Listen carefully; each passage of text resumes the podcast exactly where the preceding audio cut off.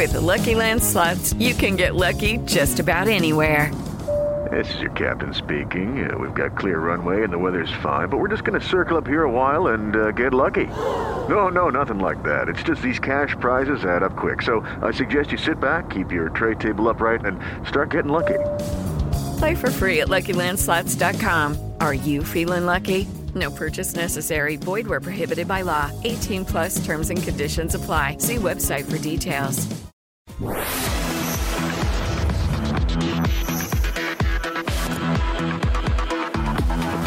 Bate pronto. Oferecimento Votorantim Cimentos, o cimento que é bom demais. Hoje o Palmeiras cometeu um vídeo uh, sobre as, as, minhas palavras que eu falei quando aqui cheguei. Aconselho a todos vocês a ver o que lá está dito, sem ganhar nada. Uh, eu atravessei o Atlântico, não foi para vir para aqui fazer férias ou, ou conhecer a cidade, vim para aqui para trabalhar junto ao clube, vim para aqui para ganhar, vim para aqui para ajudar os, a estrutura e os jogadores a crescerem. Essa é a minha, a minha principal objetivo, é a minha, a minha missão. Uh, portanto, porventura, uh, a, minha, a minha estadia nos próximos meses vai ser aqui dentro. Tenho todas as condições, como disse, uh, não nos falta nada. O clube oferece todas as condições para os, todos os profissionais fazerem o seu trabalho na plenitude e, portanto, só temos que criar a nossa própria pressão dentro para aguentar a pressão de fora, porque quem está num clube como o Palmeiras só pode pensar numa coisa: é vencer. Não há outra forma. Boa tarde, amigos do Bate Pronto. Bate Pronto de festa pro torcedor palmeirense. Campeão brasileiro pela décima primeira vez, o Palmeiras e o Palmeiras do Abel Ferreira. Não tem como a gente não chamar esse Palmeiras do Palmeiras do Abel. Abrimos o Bate Pronto hoje com essa declaração do Abel Ferreira, lembrando o que ele disse quando chegou ao clube. O Abel dizendo que tinha estrutura para isso e que ali ele passaria grande parte do seu tempo. E não mentiu o Abel Ferreira. É um cara muito trabalhador. Na minha opinião, sei que o Mauro não concordava, não sei se concorda, já é o maior treinador da história do Palmeiras pelos títulos que conquistou, não digo melhor, digo maior. E eu já começo dando uma boa tarde. Mauro Betting, que tá rindo à toa hoje. Vanderlei Nogueira, Bruno Prado. Tô rindo à toa. Mauro César Pereira, você tava, você tava até dançando o hinozinho do Palmeiras aí, você tava dançando o hino. Eu tô sempre rindo à toa. Olha aí. É minha vantagem. É, bo- bom dia, é minha vantagem, é a minha característica. Boa tarde. Já estamos boa Bom tarde. dia, boa tarde. Sei lá, Eu sei meio que você deve estar meio fusorado. confuso, comemorou muito ontem. Sim, Agora, Mauro também. Betting, o torcedor palmeirense ele já sabia há muito tempo que era campeão brasileiro. Você escondeu, mas já sabia. Mas foi campeão de forma avassaladora. Foi. Ontem ganhou de 4 a 0 teve gol do Hendrick, teve gol do Dudu, que é o maior ídolo dessa geração. Sim, maior jogador Dois do gols século do Rony. Foi em alto estilo. Foi e contra um time muito bom, que é o Fortaleza, que ontem não jogou bem, porque o Palmeiras jogou muito bem.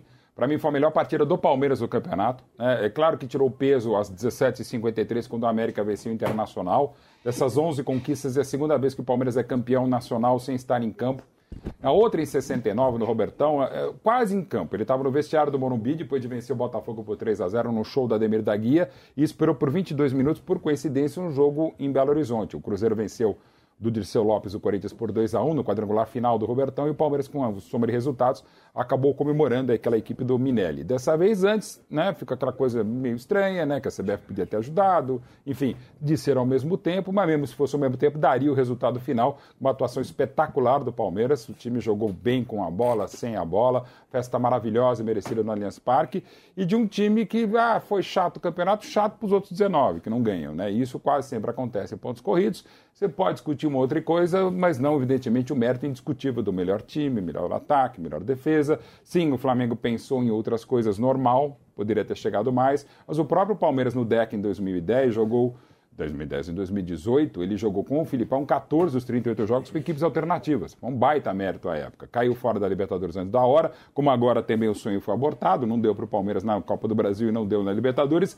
também por isso pôde focar no Campeonato Brasileiro e foi um campeão incontestável. Desses 11 títulos, acabou sendo mais esperado Teve até times melhores, a segunda academia, por exemplo, de 72, 73, aquelas vias lácteas montadas pela Parmalat fundamentais em 93 e 94, mas foi uma grande conquista, coroada com uma atuação excelente, de um time que vive com Abel Ferreira seu melhor momento. Exatos ontem, dois anos dessa entrevista, quando ele enfim foi apresentado ao Palmeiras e apresentou mais do que imaginava. Ele mesmo fala, né, vamos ver nos próximos meses, porque ele sabia, aliás, a mulher temia, que aqui no Brasil fosse aquela coisa, era um momento de instabilidade do Palmeiras, em três meses já batia campeão da Libertadores Libertadores, em cinco Copas do Brasil e mais uma conquista.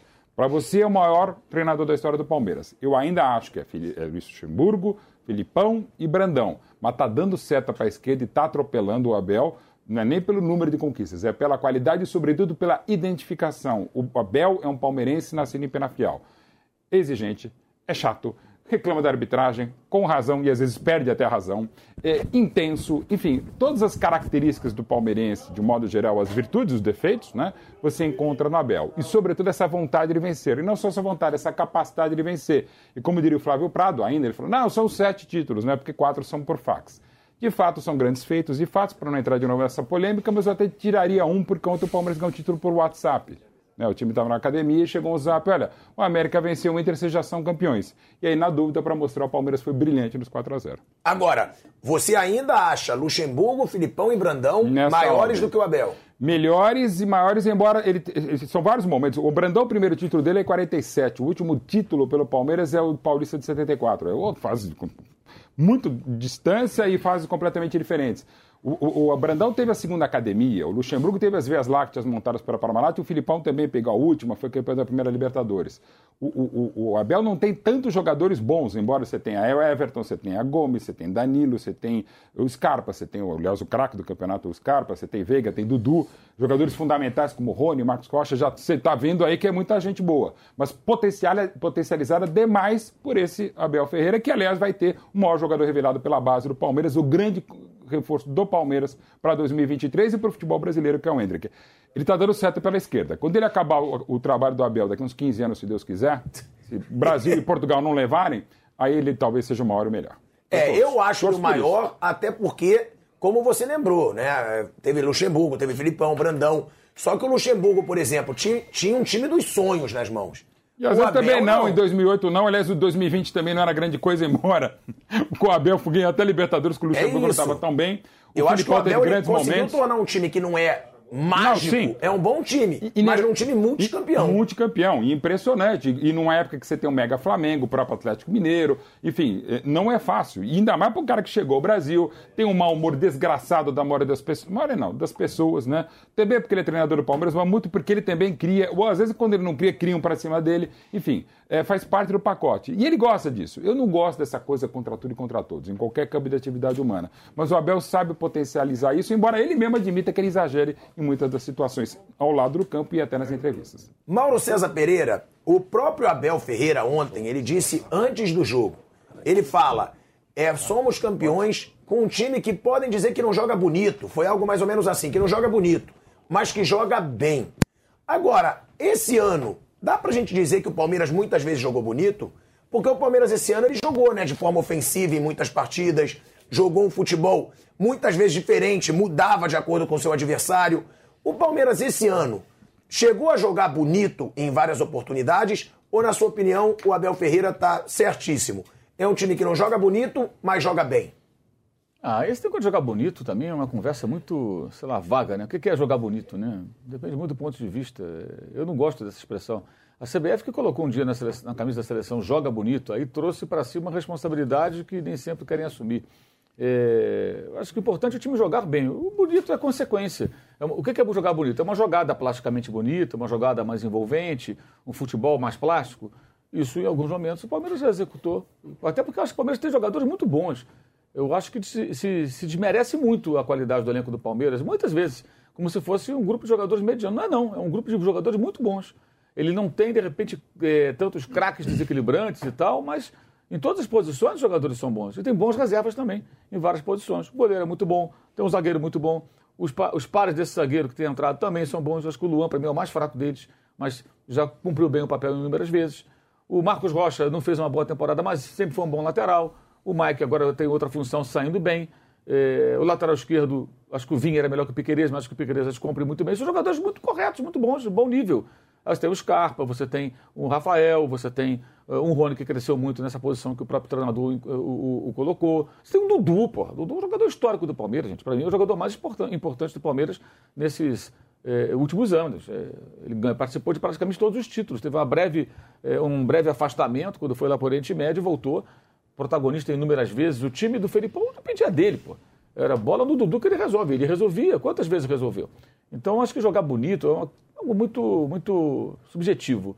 É, o time joga bem, o time joga bem, eu acho que é uma, uma, a melhor versão, embora tenha fracassado em dois mata-mata, mas ganhou com muita segurança o brasileiro. Tem uma campanha parecidíssima com o Atlético Mineiro, que na rodada do ano passado, na 35ª rodada, tinha um ponto a mais do que o Palmeiras tem hoje, há muita semelhança aí. É, é, é, o Atlético tinha mais vitórias e mais derrotas, né? mas a pontuação é quase a mesma, um ponto só a mais que o Galo tinha em relação ao que o Palmeiras tem agora, nesse momento, na 35ª rodada já campeão. Mas eu acho que essa coisa, questão de jogar bonito é muito subjetivo. O time joga bem, eu acho que é um reflexo também de uma sequência de trabalho que, por culpa dos outros clubes, do Atlético nem tanto, né? Porque o Cuca saiu porque quis. Mas os outros clubes não emitiram técnico, trocaram de técnico, e eu acho que a sequência, quando o trabalho ele é bem feito, a sequência é muito importante. E o Palmeiras tem um trabalho bom e que tem sequência, são dois anos. Dois anos é coisa raríssima aqui no futebol brasileiro. Então, evidentemente, isso vai fazendo com que o técnico possa desenvolver um trabalho melhor, os jogadores entendem melhor aquilo que ele quer, ele, ele tem mais facilidade para identificar, por exemplo, quem, com quem ele deve contar ou não. Até para fazer o descarte de jogadores que eventualmente não tenham o que acrescentar, você já tem uma visão um pouco mais ampla, porque está há muito tempo com eles. É, o técnico adquire, depois de conquistas, uma força é, para poder se posicionar em certas, certas questões, até internas, que em outras situações o técnico ficar fazendo composição. Você reparou como é que o Dorival elogia o Fabinho Soldado e o Juan? O que, que, é isso? Isso é política, gente, é composição. Você quer ficar bem com os caras dentro do clube no Frente CT. ampla mesmo. É óbvio, isso é coisa muito. O Abel não precisa disso. O Palmeiras, se ele chegar amanhã achar que qualquer um lá não serve, vai falar, não serve, não trabalha bem, não gosta do que faz, precisa de uma pessoa mais qualificada e tudo. E isso é relação profissional. Ele manda no futebol? É, me parece que sim, né? mas isso ele vai conquistando. Um técnico que está há pouco tempo num clube, ele não tem condições de chegar de repente dessa maneira. Né? Você encontra gente de repente encastelada em certas posições, às vezes até estratégicas, que podem dificultar o seu trabalho. Isso tudo pesa. Então, depois de um certo tempo, você tem uma autonomia maior, uma segurança maior. E, e aí eu acho que a grande, a grande virtude foi do próprio clube, é, que ainda antes da, da Leila ser presidente, né, era o Gagliotti, no ano passado, nos piores momentos, não mandou ele embora quando teve uma sequência de fracassos, Copa do Brasil, é, Recopa, Campeonato Paulista, Supercopa, é, no próprio brasileiro, ficou muito longe do líder, foi perdendo tudo, tudo, tudo, ficou tudo em cima da Libertadores, mas acreditaram que poderia dar certo, e deu certo. Aí esse ano, com o título da Libertadores, um trabalho mais, mais em paz, eu diria, sem tanta é, é, pressão já com a volta da torcida aos estádios, mas aí com um título importante conquistado no final do ano passado. Isso tranquiliza mais o ambiente para você seguir o trabalho sem tanta discussão com relação a, ao técnico e tudo mais. Então acho que aí tem uma grande virtude, que, por exemplo, outros clubes não têm. Quando na primeira turbulência já demitem um técnico, e às vezes um técnico capaz de dar a volta por cima. E, então eu entendo que, que aí tem um, tem um mérito grande do clube também de ter entendido no pior momento de toda essa trajetória de dois anos que era melhor aguardar, insistir e para ver o que ia acontecer. Se perdesse a Libertadores, talvez nada disso tivesse acontecido. Mas não foi esse o rumo da história. O rumo foi uma vitória no ano passado e isso pavimentou o caminho para esse ano. E o time desse ano, acho que ele joga mais do que dos dois últimos anos, sem dúvida alguma. Porque é uma sequência de trabalho, uma evolução. E essa evolução, acho que passa muito aí, tem um grande problema para o ano que vem, pelo Gustavo Scarpa.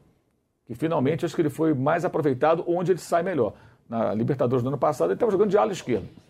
O Scarpa tem que jogar perto do gol, tem que jogar na posição dele, onde fica mais à vontade. Um jogador com potencial muito grande, coloca todo mundo na cara do gol, faz gols, bola parada, bola rolando, é muito forte. Eu acho que ele sempre foi subaproveitado no Palmeiras por diferentes treinadores. E esse ano, sim, ele foi colocado na função de ele rende mais, foi o cara talvez mais desequilibrante do time e ele vai embora. Acho que esse é um grande problema que vai ter que ser resolvido, talvez com uma ida ao mercado, com uma, uma, uma capacidade de enxergar. E não alguém igual a ele, mas alguém que possa entrar no time e possa, jogando de uma forma diferente, é, é, também agregar. Vai ter que ser uma, uma repaginação. Ele Talvez vai, entre o Hendrick, né? O Hendrick Sim. mais centralizado, aí fica Rony, Hendrick, Dudu e o, e o Veiga. Veiga por dentro. Sim. Deve ser essa mas não é, mas não é a função salvação. dele, né? Você vai é outra característica. Não, sim, o Veiga passaria a usar é, mais o. Mas não sei se o Veiga Muda tem essa capacidade que tem o Gustavo Scarpa. A, quantidade de passos para gol que ele dá, desde os tempos do Fluminense ele é assim. Ele dá muito passo para gol, ele é muito parada. forte na bola parada. Ajuda é... demais sem a bola. O que então, o Scarpa marca ajuda a morder. Como é que você faz aí? Esse, essa é uma missão que, aliás, não é uma novidade. Eu imagino que o departamento de futebol já deve estar pensando nisso já há algum tempo, porque já se sabe que ele não vai renovar contrato. Então, já tem já, há muito tempo que está olhando o mercado para ver o que fazer. Eu acho que o Hendrick tem que deixar ser natural. Essa coisa de já querer colocar o garoto como o responsável por uma função dentro do time, não, não vejo a menor necessidade. Deixa como está indo, que está tão bem. Aos poucos ele vai né, entrando no time, vai ganhando mais confiança. Já está acontecendo. Vai, e vai ter agora a verdadeira carne assada, que é o campeonato estadual, né? No começo do ano. Vai meter gol a rodo naqueles timecos aí do interior, esse time pequeno. Vai fazer o diabo, vai ser um sucesso e vai ficar mais seguro para depois, na parte mais difícil do campeonato, poder é, deslanchar um pouco mais. O estadual é isso, né? É aquela molezinha. E para um jogador nessa transição é ótimo, porque ele vai ganhando confiança, vai jogar contra times mais fracos. Obviamente vai ter mais chance de fazer gols, de, de fazer boas partidas e vai ganhando confiança, vai ganhando mais segurança e naturalmente vai se impor aí como titular, embora seja muito jovem. Mas eu acho que é, é, a ida ao mercado vai ser importante e aí vai ter que ter uma boa percepção sobre qual jogador que pode ser, chegar ao clube para preencher essa imensa lacuna que o Gustavo Scarpa deverá deixar. Vanderlei Nogueira, a gente falou do Hendrick, né? Você sempre diz, dizia que o Hendrick tinha que jogar logo, não interessa a idade, não importa a idade. Ele deveria nem, atuar pelo Palmeiras, deveria até ter ido para o Mundial. Nem a minutagem, eu nunca falei nem, nem a minutagem. Minutos. Agora, o Hendrick foi um dos personagens que marcaram gols ontem. Porque teve o Hendrick, que é a nova joia do Palmeiras, né? Nova joia do futebol brasileiro. Tem o Dudu, que é o maior ídolo dessa geração e que fez um golaço. e tem o Rony, que é um cara que às vezes as pessoas criticam muito, mas que sempre é fundamental nesse time do Palmeiras. Primeiro, falando do Hendrick, é como fazer com esse garoto? Porque foi o que o Mauro falou. Vai naturalmente, o Abel tem que levar naturalmente. Agora, já dá para considerar que no ano que vem, não só para estadual, mas para brasileiro, Libertadores, Copa do Brasil, o Hendrick é titular do Palmeiras? O Mauro já está aqui do lado. Claro que é. ah, eu acho que é um grande reforço que o Palmeiras tem a partir de 2023. Eu, tava, eu defendia isso há muito tempo, é, porque eu acho que tem que ser mesmo, é, aos poucos. É claro, eu compreendo isso. Mas o, a, aos poucos é exatamente o que eu estou falando. Quer dizer, está com o bumbum dentro do avião para conhecer uma grande competição. É, eu sei que tem gente que não concorda com isso, nem o professor Abel, evidentemente. Tanto é que ele pediu para ir para a Disneylândia. Eu, eu, compreendo isso. Mas eu achei que ele seria muito útil, esse garoto, ir junto com os profissionais. Até foi citado, o Mauro César acabou de citar, tem um zagueiro maravilhoso, o Gustavo, Gustavo Gomes. Eu, no, meu, no, meu, no meu conceito de Netflix, eu faria ele ter dormido uma noite no mesmo quarto do Gustavo Gomes na concentração, lá na disputa no Mundial. Sabe, tudo isso é ensinamento. O cara observa, um garoto que sabe que é. A, a profissão dele é essa, ele, ele sonha com, com grandes voos, tudo absorve. Tudo é possível absorver. Olhar como o cara se comporta. Então, foi isso que eu defendi. Que ele fosse no mesmo avião. Mas ele foi para a Disneyland. Ele aproveitou para conhecer o Real Madrid e, e, e o Barcelona. É, essa... o Paris Saint-Germain também. Como? E o Paris Saint-Germain. E o Paris Saint-Germain também. Então, é, essa é a primeira parte. Segunda, aos poucos, eu acho que eh, não pode negar ao torcedor do Palmeiras, não pode negar ao torcedor do Palmeiras mais emoções. Quer dizer, quando ele jogou pela primeira vez, foi um sucesso. 10 minutos, não importa, o moleque sabe jogar, o moleque ganhou tudo. Essa é, vai aparecer aí uma, uma joia que vai brilhar nos olhos de todo mundo. E o torcedor do Palmeiras não pode ficar aguardando. É, é, um pouquinho, coloca no banco, é, vai jogar contra o Nogueirópolis, que é lanterna, põe o cara. Entendeu? É, é isso que eu sempre preguei. E está acontecendo nesse momento final do campeonato. E veja, no dia que o Palmeiras conquistou o título, num horário péssimo, na minha opinião, numa quarta-feira, feriado, às 21 horas e 30 minutos.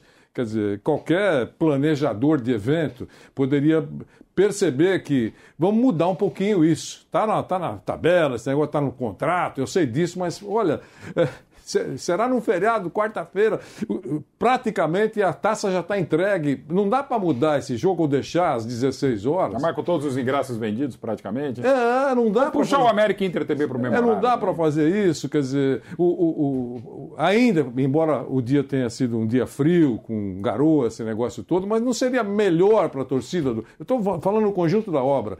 Um jogo às quatro da tarde, acabando às seis da tarde. Eu acho, era grande a possibilidade. Então, e aí, como diz Mauro Betten, a cereja do bolo. ele faz um gol Realmente nesse jogo, nesse jogo ah, ah, decisivo. É espetacular, eu acho que foi um cenário legal. E respondendo a sua pergunta, Asmar, eu acho se realmente que ele vai ser titular do time, porque há interesse que ele seja, não só pela qualidade técnica e eficiência dele, mas agora é o momento de chegarem realmente os papéis com propostas. Agora chegarão as propostas. A partir de agora chegarão as propostas. E, e eu acho que vai, vai, vai, receber eh, o Palmeiras mais do que consta no contrato.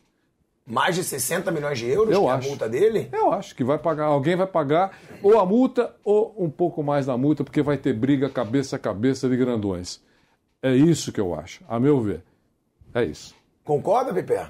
Ah, eu acho que isso pode acontecer, sim. Boa tarde a todos, até porque eu também não duvido que daqui a um ano o Palmeiras chame lá a família dele, né, com quem o Palmeiras tem ligações muito íntimas, muito próximas, até para tentar fazer um outro, um outro contrato. Mas não para que ele permaneça mais tempo, exatamente para se aumentar o valor de multa, essa coisa toda, dando a ele já uma fatia disso aí. Eu acho que tudo é possível. É, é claro que é um jogador que vai ser degustado aí pela torcida do Palmeiras por muito pouco tempo, né? A gente, já- assim, a gente já sabe quando o Hendrick vai embora, né?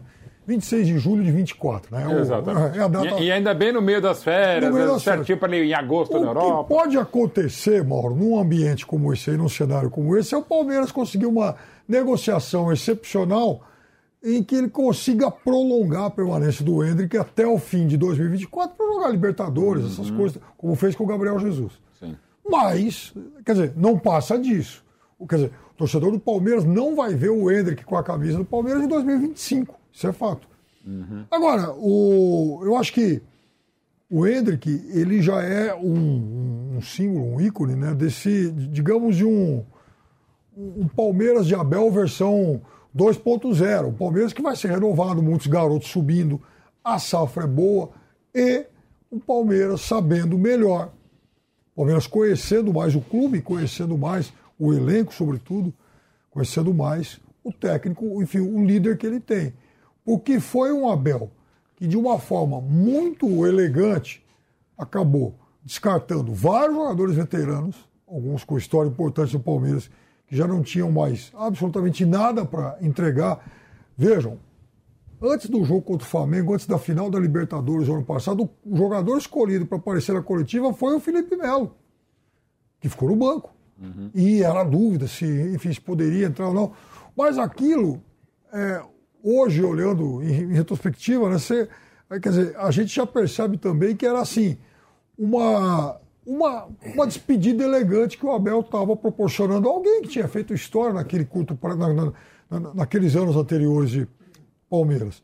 Você vê, no Mundial, no dia em que o Palmeiras ganhou, vencia já por 2 a 0 o time do Egito lá, o Al Ali, ele colocou no segundo tempo o Breno Lopes e o Daverson, que são jogadores, obviamente, de. Né, eram jogadores de segunda, terceira prateleira, mas, poxa, é um agradecimento para dois caras que marcaram dois dos gols mais importantes da história do Palmeiras. Então, olha, vocês vão jogar no Mundial.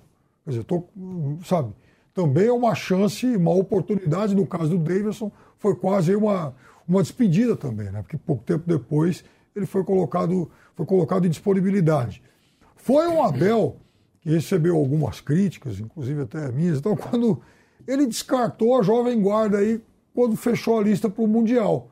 Mas aí a gente começou a olhar caso, caso a caso, enfim, o Verón, né, a Leila mesmo disse aí quando acabou concluindo a negociação com o Porto, muitos dos motivos pelos quais o Palmeiras estava vendendo o Verón por um valor que para muitos era abaixo do que ele poderia realmente gerar, mas ela deixou muito claro quais foram as razões para aquilo. O Renan, que infelizmente todo mundo viu o que aconteceu, o Patrick de Paula, parece que quer pensar em tudo na vida menos em jogar bola.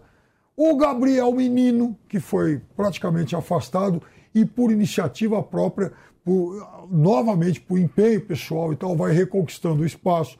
Veja, dois anos atrás ele era um jogador convocado para a seleção brasileira e quase joga, joga a carreira fora. Então, o técnico do Palmeiras também deu um recado muito direto E coisa que muitos de nós, né, muitas vezes, a gente não conseguia perceber porque a gente não está vivendo as entranhas do clube, a gente não sabe o dia a dia. E o técnico do Palmeiras tinha essas informações. E foi um Abel que, acho que em 2022, não apenas conheceu melhor evoluiu o trabalho, acho que tudo isso aí é verdade, mas principalmente foi alguém que teve um pouco mais de alívio do calendário.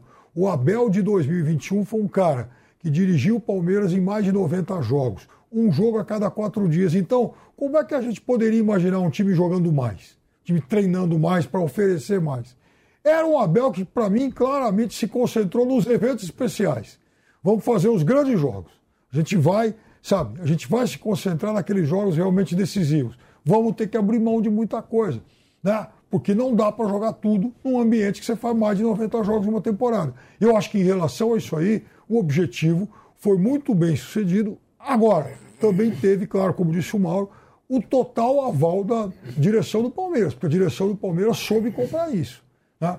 Olha, nós vamos abrir mão de Campeonato Paulista, algumas coisas que tem aí pelo meio. Claro que aquela derrota para o CRB na Copa do Brasil foi algo muito indesejado, vexatório, um ponto fora da curva. Mas se a gente pensar realmente nas grandes decepções, talvez aquela tenha sido a única. Porque o Palmeiras jogou alguns torneios, algumas finais aí, é, sem realmente condição de oferecer mais. Naquele momento não dava. Agora, quando se preparou para ganhar a Libertadores, quando analisou as estratégias, o que podia fazer, Palmeiras jogando com menos time do que tinha o Galo, do que tinha o Flamengo, eu acho que o Palmeiras foi muito bem sucedido. Agora, eu acho que em 2022 jogou muito melhor. E eu acho que em 2023 o Palmeiras já começa com o melhor reforço do futebol brasileiro, o Hendrick. o jogador que aparece agora. E nunca mais vai ser reserva. Ele vai jogar esse restinho de campeonato. Nós falamos isso aqui outro dia, né? Que ele ia jogar esses quatro jogos finais. E no Campeonato Paulista, que vai ser aquela baba, Hendrick vai lá, se empantua de fazer gol, ganha aí melhor autoestima. Agora você também é grandão. E aí eu acho que o único problema que isso pode gerar ano que vem é convocação para porcaria de seleção pré-olímpica, sub não sei o quê, sub não Tem sei isso, de né? onde. Olha, tem isso. O cara Tem tem, isso. 16 anos, ele vai ser convocado para tudo isso aí. Aí, Intercolegial, com certeza. Intercolegial. Intercolegial, ele tem final hoje, aí intercolegial. a queda de braço. Ah, E aí até Interclasse, atrapalha, até né? atrapalha a carreira do menino. é lógico, é importante estar na Olimpíada, importante coisa nenhuma, grande porcaria, quer dizer, e aí? Palmeiras que só vai ficar com ele até 2024, vai ter que dividir com esse monte de sub, não sei o quê. Não, mas tá bom. Ó, a gente lembra da situação do Pedro no Flamengo. O Flamengo não liberou. O Palmeiras é obrigado a liberar? O Aí é uma é outra. É, é cada jogador Mas na é Olímpica é, é uma conversa. É, é, Não, tudo Mas o pra Palmeiras não é obrigado a liberar. Não, certo? mas de repente, eu acho que não será o caso, como bem destacou o Piperno, não, não deve ser o caso. Mas, de cara, de repente pode ser um sonho dele, como é o Daniel Alves, em um outro Não, só pode momento. dar, Mauro, só pode dar Mas- confusão se a entidade que convoca peitar.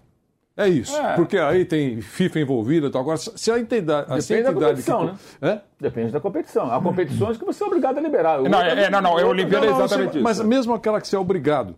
eh, Se você que, que, que é o cara que comanda ah, essa convocação entende que é uma situação diferente e compreendo, você não terá essa obrigação. Não tem confusão. Então, O Rodrigo não pôde se despedir do Santos para jogar o pujante então, torneio de eh, Toulon. então, o Palmeiras tem que Isso é pensar piada, nisso, né? isso que você está falando, Piperno, o Palmeiras tem que pensar isso hoje. Entendeu? Olha, o que, que nós Sim, temos no sim, calendário da semana que vem, do, do ano que vem? Tem esse jogo, ó, atenção, CBF, a nossa relação é maravilhosa, nós estamos em Shangri-La, tá certo? Esse é o nosso jogador. Você vai, vou perder três meses dele no conjunto da obra, de um cara que nós sabemos que vai embora daqui menos de um ano. É, dá para vocês entenderem isso? Não. É convocação, é camisa e fim de papo. Tudo bem, mas tem que deixar isso muito claro. Transparência, deixar muito claro. Ó, nós tentamos, tá legal? Tentamos, mas a CBF não abriu mão. E a torcida vai, ei, CBF, aquele negócio, você entendeu? Eu acho correto isso. Tem que. É, E aí, é igual, igual, ei, igual, igual, igual, igual o Palmeiras deveria ter deixado claro, se é que fez isso. Olha, eu sei que está no contrato, 21 e 30 não é legal, a gente vai ser pode ser campeão. Nós tentamos, tá? Mas olha, a CBF ou a televisão não concordaram. Porque eu não vi em nenhum lugar o Palmeiras dizendo é, realmente Não, o horário, Palmeiras o horário é uma porcaria. aceitou. E aí uma outra questão, tá de diretoria, aí, vai- como a gente não sabe nem meio por cento desse tipo de negociação, faz parte do contrato, assim, é legal para a isonomia que fosse ao mesmo tempo e acaba dando na mesma, aquela sensação, puxa, seria legal, seria legal, mas aí de novo, até pegando o fato que eu falo um pouco como torcedor, Agora, dia 19, vai completar oito anos do Allianz Parque, né? Quando ele foi inaugurado naquele jogo da derrota para o esporte. E no segundo jogo foi aquele desespero contra o Atlético Paranaense Meu. do Everton, né? E com uma atuação de superação do Valdívia, o Palmeiras acabou ficando. O Santos venceu no, com o gol do Thiago Ribeiro, o Vitória no Barradão, caiu o Vitória. O Palmeiras fez de tudo para cair com 40 pontos. O Palmeiras do Dorival Júnior, né? De histórias de superação do Palmeiras e do próprio Dorival Júnior, brilhante campeão agora da Copa do Brasil e da Libertadores. Assim, e o Palmeirense, aquele time, eu acho que eu comentei aqui na Jovem Pan, como torcedor ele me dava, eu não estava ainda na Jovem Pan, mas ele me dava uma sensação que eu nunca passei na vida. É o pior time que eu vi na vida do Palmeiras. Todo tiro de meta do adversário, quando não entrava no gol do Palmeiras, era um alívio. Porque parecia que todo tiro de meta a bola ia entrar. Não só no jogava o 6 a 0 Fábio. contra o Goiás. Não, assim, tudo dava errado. Mas enfim, e muito errado, o time muito mal, ok. Então se salvou. Agora, eh, aquele time que parecia que tudo iria dar mal, iria ser rebaixado pela terceira vez, agora o Palmeiras estava eu posso dizer por mim mesmo, meio que torcendo pelo Inter, candidato ao título, porque eu queria ganhar em campo. Não queria que fosse na quarta-feira, com o Palmeiras fora de campo, eu lá no avião em Guayaquil. Ontem mesmo eu não queria que fosse à tarde, como aconteceu com o gol do Aleu, e às 17 horas e 53 o Palmeiras foi campeão mais uma vez brasileiro, fora de campo. É, A gente tá, a gente falou palmeirense como um todo, e não não estou falando pela maioria, estou falando por mim. Eu queria ganhar, não que não ganha no campo, mas ganhando jogando, né? Então fica aquela coisa, você torcer para o vice, pode parecer até a soberba, uma certa jactância, não, mas é a fase é tão boa. E falando com meus filhotes sobre isso, eu falei, gente, vamos aproveitar esse momento, porque eh, não é para soberba, mas é, é celebrar mesmo que é uma outra baita conquista, sei lá quando vai. Porque eu lembro sempre de 18 de agosto de 76, quando o Palmeiras foi campeão paulista e ficou 16 anos, meu pai falou: né, ano sim, ano não, o Verdão é campeão. E até era. E aí ficou ano sim, ano não, ano não, ano não, década não, e levou 16 anos. Então o palmeirense celebre pra cacete mesmo. Ô Mauro César Pereira, você reagiu, né, quando o Piperno falou dessa situação é, da sele- das seleções de base. E aí o Kaique, da nossa produção, ele me mandou. Os torneios sul-americanos sub-20 e sub-17 são classificatórios para as Copas do Mundo FIFA das respectivas categorias. Nossa, que importante. É, e aí, ó, Não posso deixar de perder, diria aquele meu velho amigo. Né? A Comebol, Nossa o, a Comebol, o sub-20 será disputado na Colômbia entre os dias 19 de janeiro e 12 de fevereiro, ou seja, pegaria a pré-temporada e talvez um começo de campeonato É, paulista. o Campeonato Paulista começa dia 15 Sim. Então ele voltaria a tempo dia 15 de, de janeiro. De janeiro. Então, olha, ele já perde Esse todo é- o esse é o começo do sub Campeonato quê? Paulista. Esse é o sub o quê? Sub-20. Sub-20. Tá? Já o torneio Comebol Meu Sub-17 Deus. será realizado Ele no Equador dois, né? no dia 30 de março a 23 Tá de abril. No meio da muvuca. Ou seja, ele vai perder pré-temporada, ele vai perder Campeonato Paulista, o começo, né? E ele ali, março e 23 de abril, ele já começa a perder até Libertadores, Libertadores, até claro. Copa do Brasil. Lógico. Já começa a perder competições bem importantes pelo Palmeiras. O próprio Neymar em 2011 jogou sub-20. Os clubes não, não, não enfrentam. O Flamengo enfrentou ali a CBF naquele episódio do Pedro, já, mas geralmente não é o que acontece, né? Eu acho que aí caberia ao torcedor cobrar dos seus dirigentes, qualquer clube. Isso aí. É, vem cá, vocês vão deixar? Uma coisa que eu acho engraçado também, por exemplo, quando se pergunta é, a qualquer clube, ah, se o seu técnico for convocado, for chamado para a CBF, você libera? Oh, claro, é uma honra, uma honra pinóia, paga a multa. CBF é rica. Então, se amanhã. Foi o caso do Muricy. Digamos o Dorival faz um contrato com o Flamengo, um novo contrato. Aí a CBF, depois da Copa do Mundo, fala: Dorival, quero você. Quanto é a multa? Paga a multa. Ou então, se o Dorival falasse: olha, eu re- mas eu quero uma cláusula de saída, então tá bom. Então eu quero uma cláusula para te demitir também, sem pagar multa. Se você quer ir para a Uma cláusula, se chamaram, É. alguns colocam, né? Todos. Se houver um chamado de seleção, pode ter uma Sim. negociação, o europeu. Isso Mas se eu sou o clube também, eu falo, tá bom. Não, então então ok. também você não vem me pedir multa se eu te mandar embora. Se você, se você quer uma rota de fuga, tem que ser para os dois lados. Claro, O perfeito. contrato bom para todo mundo. Profissional, né? claro. Profissional. A mesma coisa. É, se amanhã o, a CBF se cismar que quer o Abel Ferreira Uhum. como técnico, qual a multa do contrato? Que paga, ela tem dinheiro, paga o Palmeiras. Ué, por que, que não? Por que tem que fazer essa graça com a CBF? Como se ela fosse É o uma caso do Muricy em 2010, pobrezinha. com o Fluminense, na época, falou, não, é, na época o Celso Barros falou que não Isso. liberaria, né? É, aí, na verdade, ali nem houve uma proposta concreta. Houve É. uma conversa no clube lá no Rio de Janeiro, aí a reportagem na época lá, é, a Patrícia Lopes, a repórter, estava por lá fazendo outra matéria, lá com o Cristóvão, o nosso grande Cristóvão Câmara, aí flagraram a conversa ali, literalmente, porque era uma conversa meio secreta, um local um tanto quanto inusitado, né? não era um ambiente futebolístico. E, e aí a imprensa inteira foi para lá. E, e nem chegou a haver uma proposta, pelo que a gente soube, porque não avançou esse ponto. Foi uma sondagem inicial, mas aí o Celso Barros, que era o homem que mandava no Fluminense, que era o homem da patrocinadora, falou: não, não libero. Eu contratei o Murici para ser campeão brasileiro, vou liberar para a CBF, é uma pinóia. Eu quero ganhar o. Eu, quero, foi. eu quero saber do Fluminense. Faz ele, fez ele muito bem. Quero saber do. E foi campeão brasileiro. Você dane a CBF, e ele acabou não indo para a CBF coisíssima nenhuma. Porque fica essa, essa coisa. Cara, de, de novo, jogar na seleção, treinar a seleção, para quem é brasileiro, né? No caso do Palmeiras é português, mas para quem é brasileiro, não é servir a pátria porcaria nenhuma, rapaz. É só um time de futebol. É um time de E mais, futebol que e não gera... é exército, que- você pode falar Exato. não. Aliás, para jogador também, para- é engraçado. Na Alemanha você tem, na Alemanha tem vários casos. Talvez o mais emblemático tenha sido o Schuster, que era um baita jogador do Real Madrid. Ele tinha sido campeão da Europa em 80 e já em 82 falou: não quero jogar na seleção, não jogou. E outro grande caso, e olha que a gente fala, às vezes, os argentinos, argentinos, amor pela camiseta, eu acho que na média é mais do que os brasileiros. O Fernando Redondo tinha que se formar em economia e não jogou uma Copa do Mundo. Então, assim, e de novo, não é o exército para você falar Mas bater é continência. também, né? Cara, não, eu- tudo bem. Mas, não, eu, eu também acho. Mas, de novo, não é um apátrida, é um traidor da pátria se ele não serve a seleção. o cara não faz o que quiser. Até porque E a outra CBF se autotitula como uma entidade privada, embora Também. seja muito questionável porque ela se apropria dos símbolos nacionais, Coisa do- mais pública do que existe, nacional né, e, e do futebol brasileiro, que, digamos assim, é parte da nossa cultura, né? O Brasil é visto lá fora, apesar do 7 a 1 como o país do futebol, aquela coisa dos grandes jogadores, o país do Pelé e tudo mais, de tantos grandes craques. Agora, os clubes é que tem que enfrentar. É Uma questão também de bom senso. Você chegar para a CBF, é CBF. Esse jogador, ele pode ter 16 anos, 17 anos, mas ele está num nível mais alto, ele joga no profissional. Eu não posso colocar para jogar com o garoto E de vai 16 embora.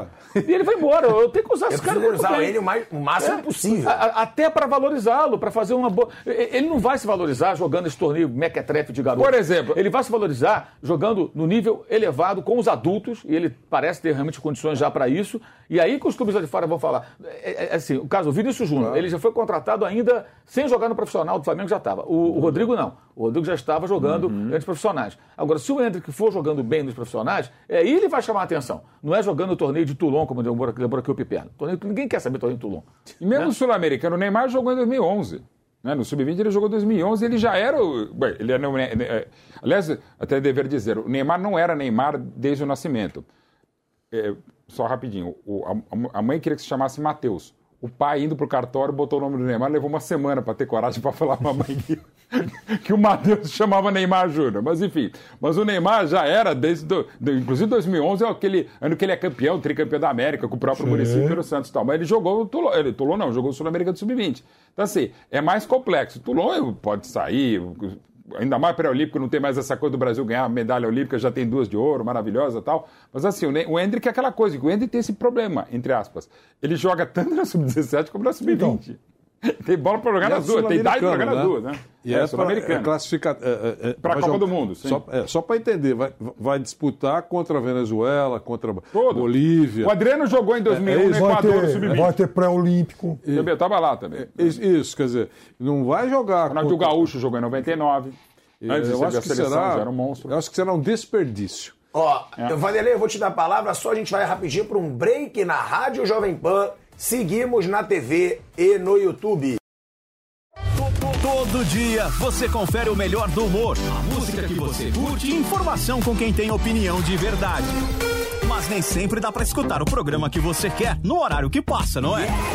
Então acesse jovempan.com.br barra podcasts ou seu aplicativo preferido e leve a Jovem Pan onde for. A Jovem Pan tem um podcast certo pra você. Notícias, esportes, entretenimento, tudo feito pra você ouvir onde e quando quiser. Há dias em que a gente quer mudar o clima, sentir a brisa ou o calor do sol.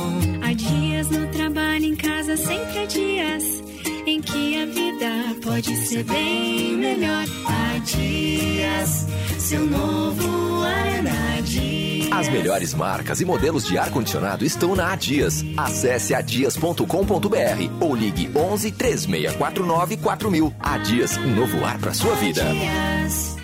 Informação e opinião. Jovem Pan News. A gente cuida de você, você cuida da gente. E o cuidado de todos faz a diferença. O Toro Sushi entrega na sua casa o melhor da culinária japonesa. Cortes precisos de sashimi e deliciosos sushis. Toro Sushi, reconhecido pelo Guia Michelin, pedidos pelo app Toro Sushi e aplicativos de delivery. Do meio-dia até as 23 horas. Toro Sushi, em Moema e Jardins. A Jovem Pan está com você em todos os lugares e em todos os momentos. De manhã, informação e opinião na medida para começar o dia do jeito certo. Bem-vindo, já estamos no ar, começando o Jornal da Manhã para todo o Brasil. Os principais assuntos. A notícia de última hora. Uma frente fria chegou ao Rio de Janeiro. E aquilo que mexe com a sua rotina. Até o momento, o engarrafamento. já- Tudo passa pelo microfone da Pan.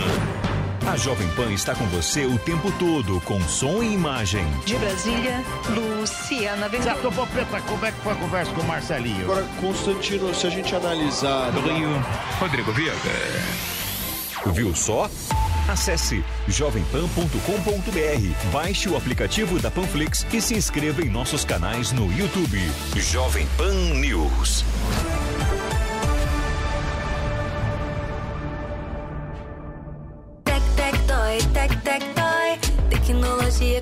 Qualidade, inovação. Tec, tec, toy, tec, tec, toy. Tudo garantido para sua diversão. Tec, tec, toy, games, conexão. Casa inteligente na palma da mão. Notebook, tablet e caixa de som. E pro seu negócio, tudo em automação. Tec, tec, toy, tec, tec, toy. Tecnologia, qualidade, inovação. Tec, tec, toy, tec, tec, toy. Tudo garantido para sua diversão. Tec, tec, toy. Agora na rádio, na TV e no YouTube, Mauro César Pereira ainda falando dessa situação do Hendrick, sendo já profissional, ter que defender seleções de base, Mauro. É um absurdo, né? Como eu dizia, se a FIFA quisesse disciplinar isso, ela poderia colocar uma regra. A partir de X jogos, aí tem que chegar a um número que seja razoável pelos profissionais, jogos oficiais, o jogador não poderia mais ser convocado para a base, só para a seleção principal. Acabava essa bagunça, Você acabava esse sabe, negócio. Mauro, em cima do que você está falando, nessa mesma linha, numa escala menor, evidentemente, o o intercolegial, por exemplo, faz isso. Todos têm a mesma idade, mas se tem algum, alguém que se destaca e que joga eh, no Flamengo, ele é federado. Sim, é federados não Então, podem. federado. Não, até pode, mas tem, Tem um limite. limite, tem um limite. limite. Olha, Senão você monta um time de federados. Isso, exatamente. Porque O- o desequilibra- próprio Hendrick, pela idade que tem, Isso, ele pode jogar Desequilibra demais. É só quis Sim. acrescentar. Exato. Porque é, é exatamente isso. Me imagino que você esteja, esteja colocando como alternativa. É verdade. Porque, é, é, olha, se jogou seis jogos como profissional, como, como profissional, ele já, embora tenha a mesma idade, ele já está numa num patamar diferente um dos detalhe, demais. né? Eu acho perfeito. Um jogador jovem, isso. um jogador jovem desse nível, quando ele vai para uma seleção dessas, é claro que tecnicamente ele acrescenta aquela seleção, mas ele acaba ocupando espaço que seria para outros jovens que ainda não têm espaço no profissional. Então, para jogadores que são da base, que não têm ainda espaço no time de cima, jogar numa seleção de base é realmente relevante. É, e até um processo legal para ele, né? Porque aquela, aquela coisa, o Hendrick, ele, ele, ele ele já aparece como. Não, não sei se é um fenômeno, acho que é um pouco precoce falar isso, mas ele aparece como um, um jogador, um ponto fora Não é da um curva. fenômeno mesmo. Ele é um ponto fora da curva. Então, esse jogador, ele, ele, ele vai queimando, queimando etapas, como acontece com todos os jogadores acima da média. Agora, outros bons e ótimos jogadores vão seguir um processo natural. E vão precisar, eventualmente, jogar numa seleção de base. Quando você põe os Hendricks da vida concorrendo, para o Hendrick aquilo não vai acrescentar tanto. Porque é muito mais desafiador jogar pelo Palmeiras em primeira divisão, em jogos internacionais, do que jogar em seleção de base. Mas para o garoto da mesma idade, que não tem esse nível todo, mas que é bom de bola e que pode vir a ser até um craque no futuro, essa seleção pode ser importante. Então, até é, é, fecha um pouco a porta para a gente que possa surgir, porque ele não precisa disso. A visibilidade dele é muito maior jogando pelo clube do que por seleção de Toulon, ou sei lá da onde. Aliás, estou vendo ali, a nossa tarde, atacante tem, tem três gols e tal. Ele tem três gols em 190 minutos e, e com esses três gols ele soma o que marcaram o Rafael Navarro, o Merentiel e o Flaco Lopes no Campeonato Brasileiro. Eu, eu, eu, eu- eu perdi a conta, mas até o jogo de ontem ele tinha acertado na meta todos os tiros dele. É, uns sete antes do jogo de ontem. É, todos, não, não, não todas as bolas entraram, mas ele acertou a meta. Assim, Sim, com- defendeu, pelo menos é. três o Agora goleiro. são oito de nove. Ou seja, ele já errou um, ou Já seja, já um. piorou a média. Piorou a média. Crise, fora Hendrick. Então, assim, ele é um fenômeno. Assim, para mim, é um fenômeno. Aí, vai- aí também a questão de nomenclatura e tal. E como destacou o Mauro César, ele, aliás, desde o Sub-11, ele, ele, o Sub-11 ele já jogava com 9, no teste do pezinho ele já estava no Sub-8, então ele é um cara muito precoce. Então, realmente, é, é quase que um atraso de vida para ele. Embora ele tenha uma mentalidade muito legal, que se convocado ele vai lá, faz 500 gols tal e segue o jogo. Mas realmente, para o bem geral da nação e, sobretudo, da família palmeirense, se ele puder servir menos a seleção de base nesse momento. Você acha que o Palmeiras deve vetar?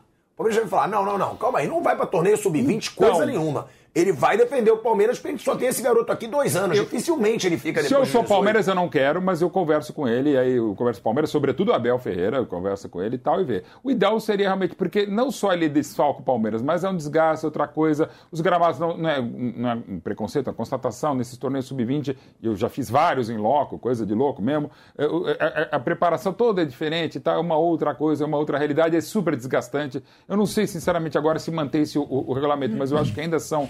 É aquele ex- hexagonal de rodadas triplas na fase final, é um negócio cansativo. Mas você Enfim. acha que é delicado jogar pro garoto? Não, não, não, jogar não. não vai querer se Você queimar quer... com a CBF. Não, mas aí falar, a gente não quer. E eu vou dizer uma coisa: esse garoto tem a cabeça tão boa que ele pode falar, não quero, não quero. Ele tem a personalidade. Mas eu acho que não deve expor o menino. Não, não, não, não, não é expor primeiro, visão. não, mas não, é que o, falar o, o- Não. É o Palmeiras A- a internamente, né? a CBF não, é fazer live TV Palmeiras a reunião, não é isso. Mas daqui a pouco vai A chegar. CBF não pode deixar claro que ele prefere viver Isso, com os profissionais. O Palmeiras Porque aí tem aquela claro, palavrinha que é terrível, retaliação, tem discursos que, ah, no momento em que foi convocado, tem essas coisas. Marcar o menino aí de, de maneira imbecil, não, não é nada disso. Tem que deixar muito é claro. é, tem que deixar muito claro que esse negócio tem contrato, esse negócio é nosso, o clube gostaria eh, conversar, mas, né? Tomar É, cuidado para não expor o garoto. internamente. Não, não, internamente. Vamos falar, olha, o Palmeiras decidiu, na verdade, o Hendrick pediu para não. Não, pelo amor de O Palmeiras Deus. fez isso, né?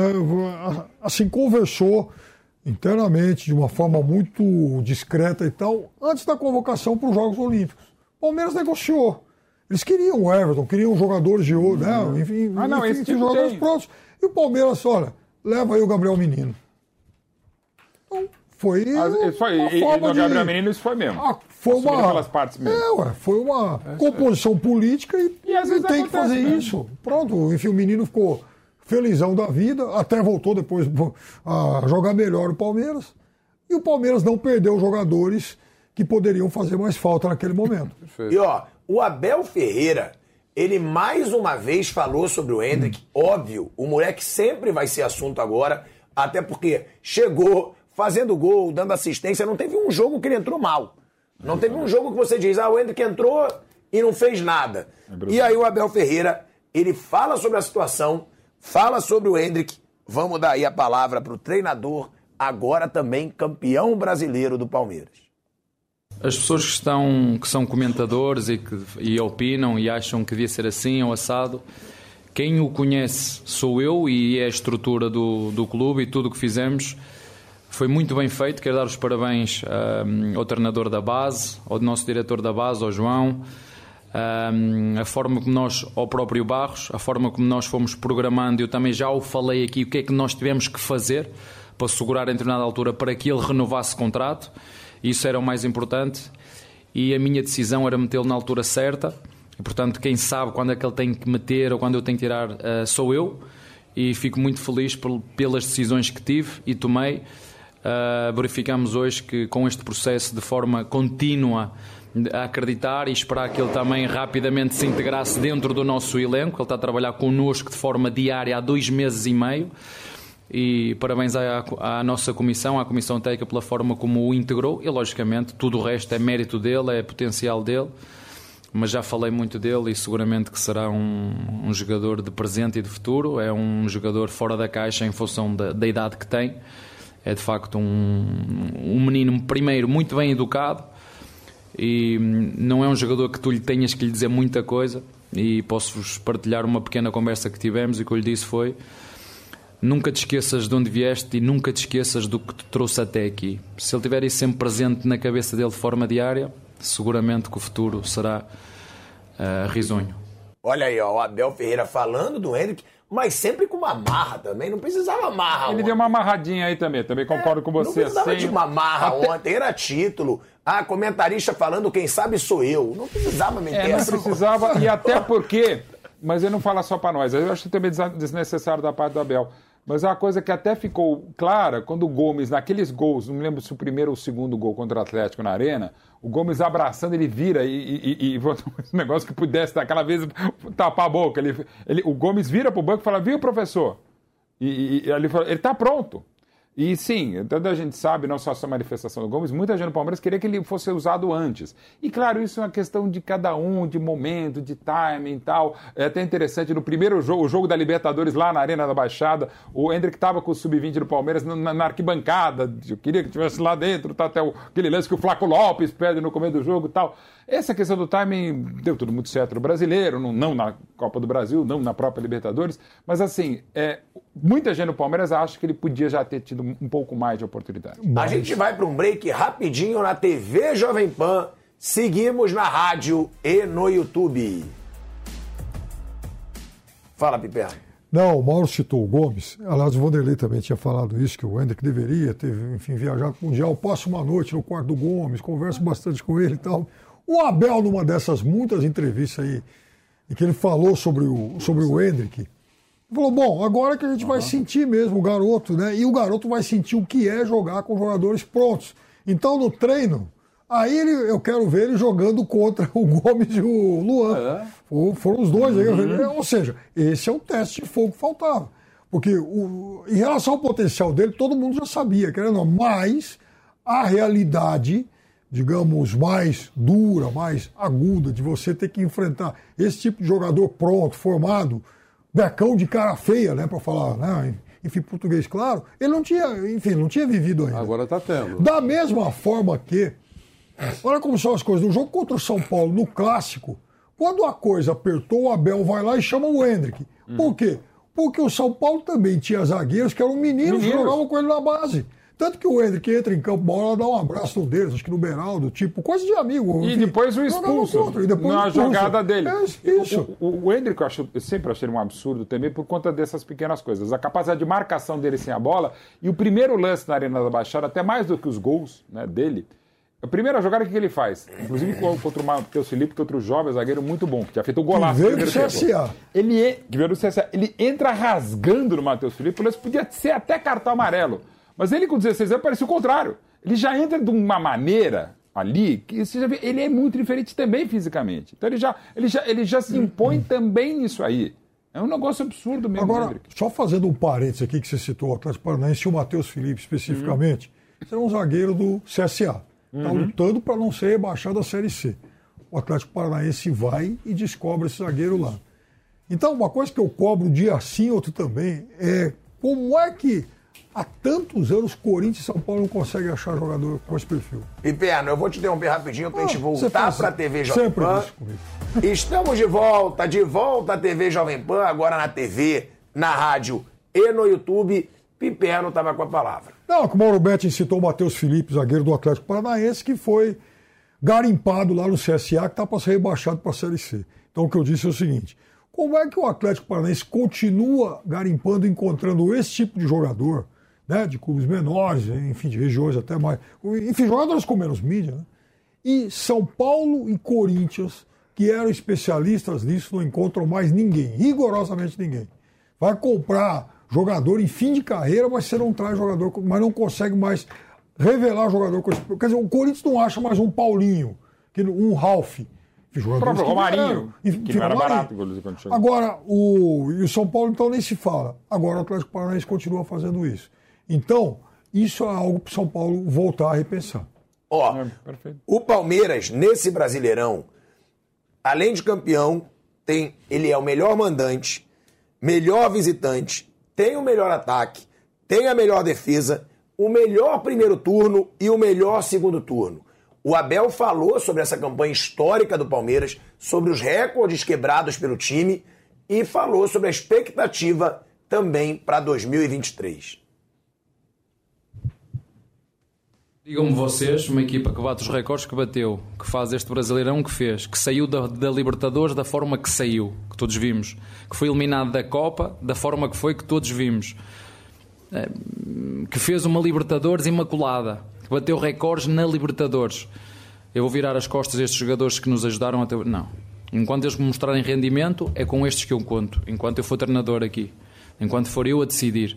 Logicamente que se houver saídas ou vendas, aí as reposições terão, terão, terão que ser feitas. Portanto, quando eu disse uma ou duas mexidas vai ser em função dos jogadores que sair. Se o Scarpa de sair, se o outro jogador sair porque, porque quer sair, porque quer ir jogar mais, porque cada saída tem que haver uma, uma, uma reposição. Portanto, na minha ideia, não estou à espera de mexer muito o nosso elenco, porque estes jogadores mostraram a todos nós, não foi só a mim, que têm vontade, que têm ambição, e não é só deste ano, é de, há dois anos esta parte.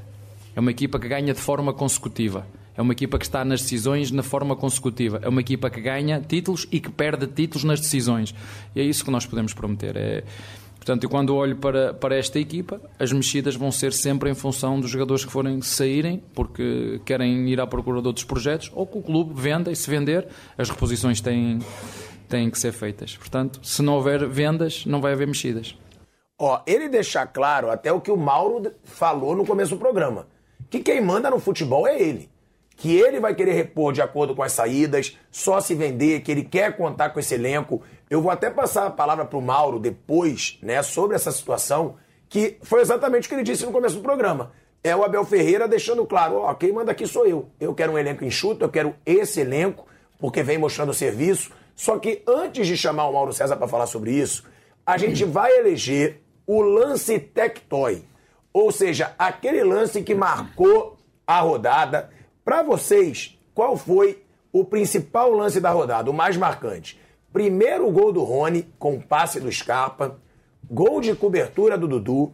Segundo gol do Rony, ou o gol do Hendrick, com passe do Dudu. Eu já vou falar, eu achei o do Dudu, eu achei um golaço. Eu voto no gol do Dudu como lance Tectoy da rodada. Mauro Betti. Foi a minha eleição no jogo, né? Gol do Dudu também. Vanderlei Nogueira. Dudu e, e, e com, e grifando o momento e a história dele no Palmeiras. Piperno. Dudu.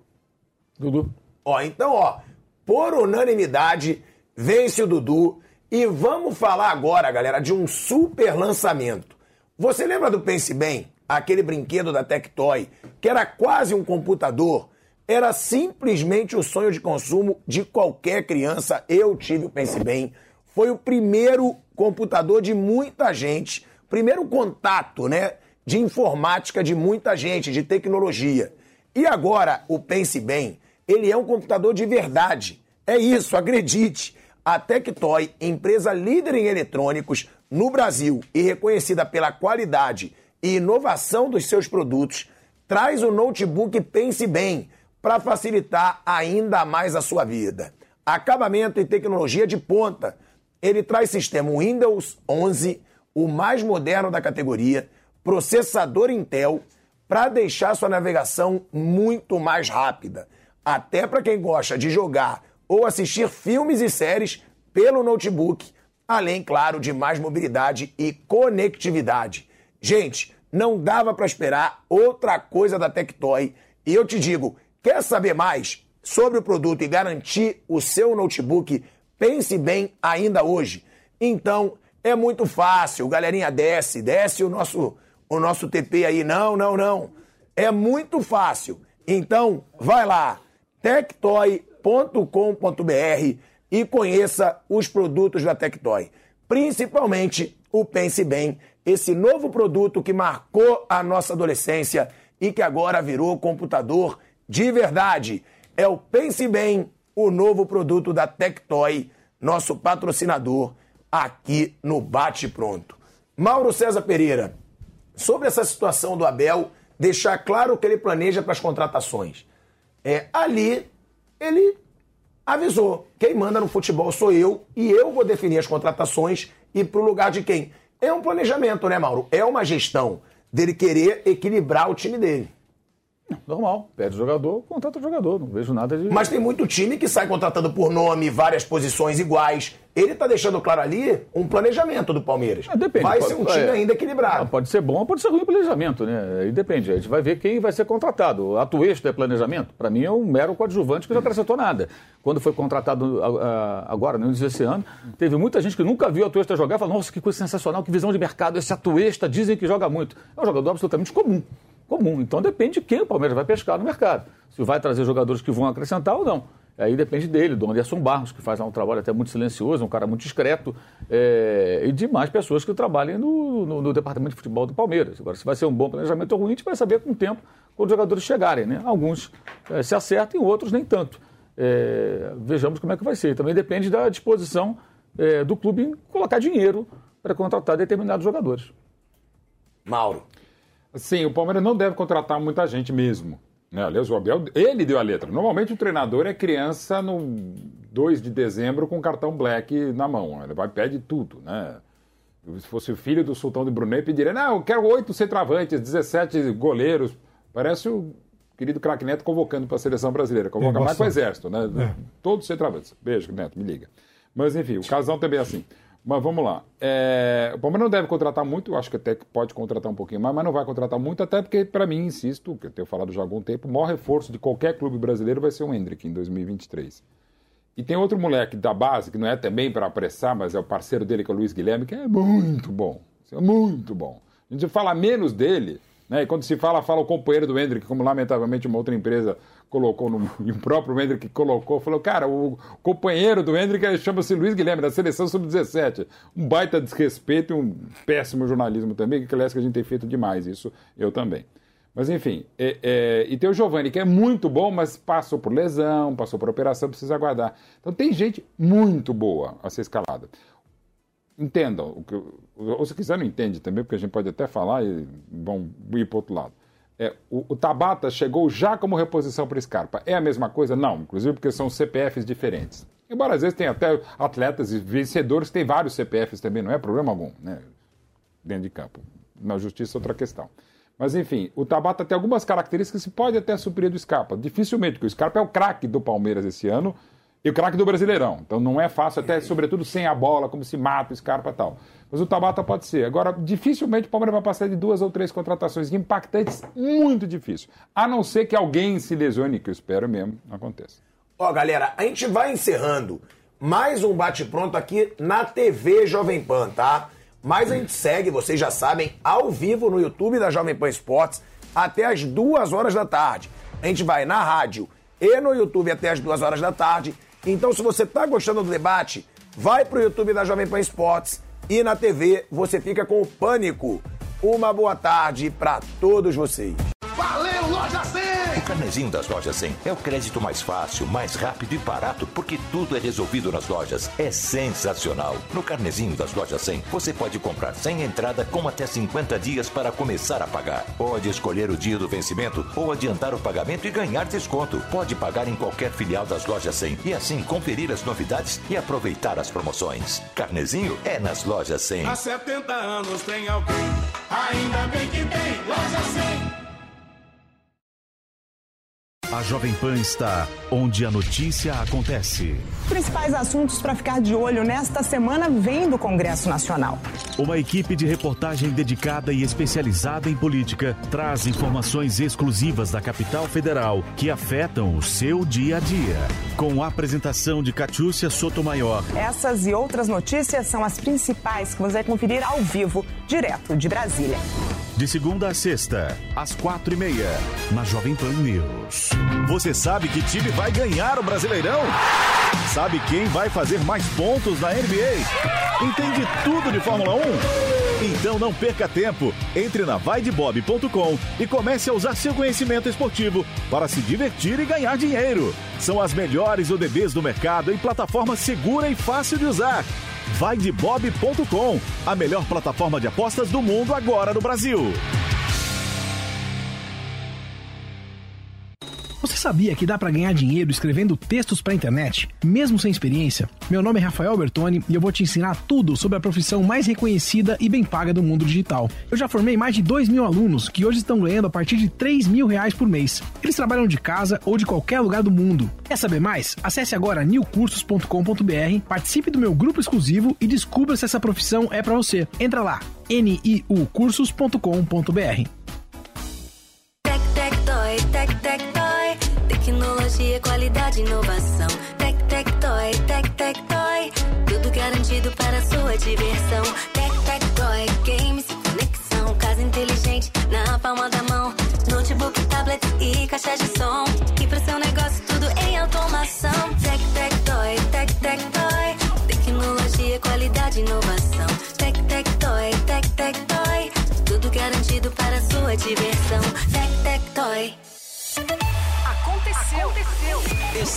Jovem Pan News.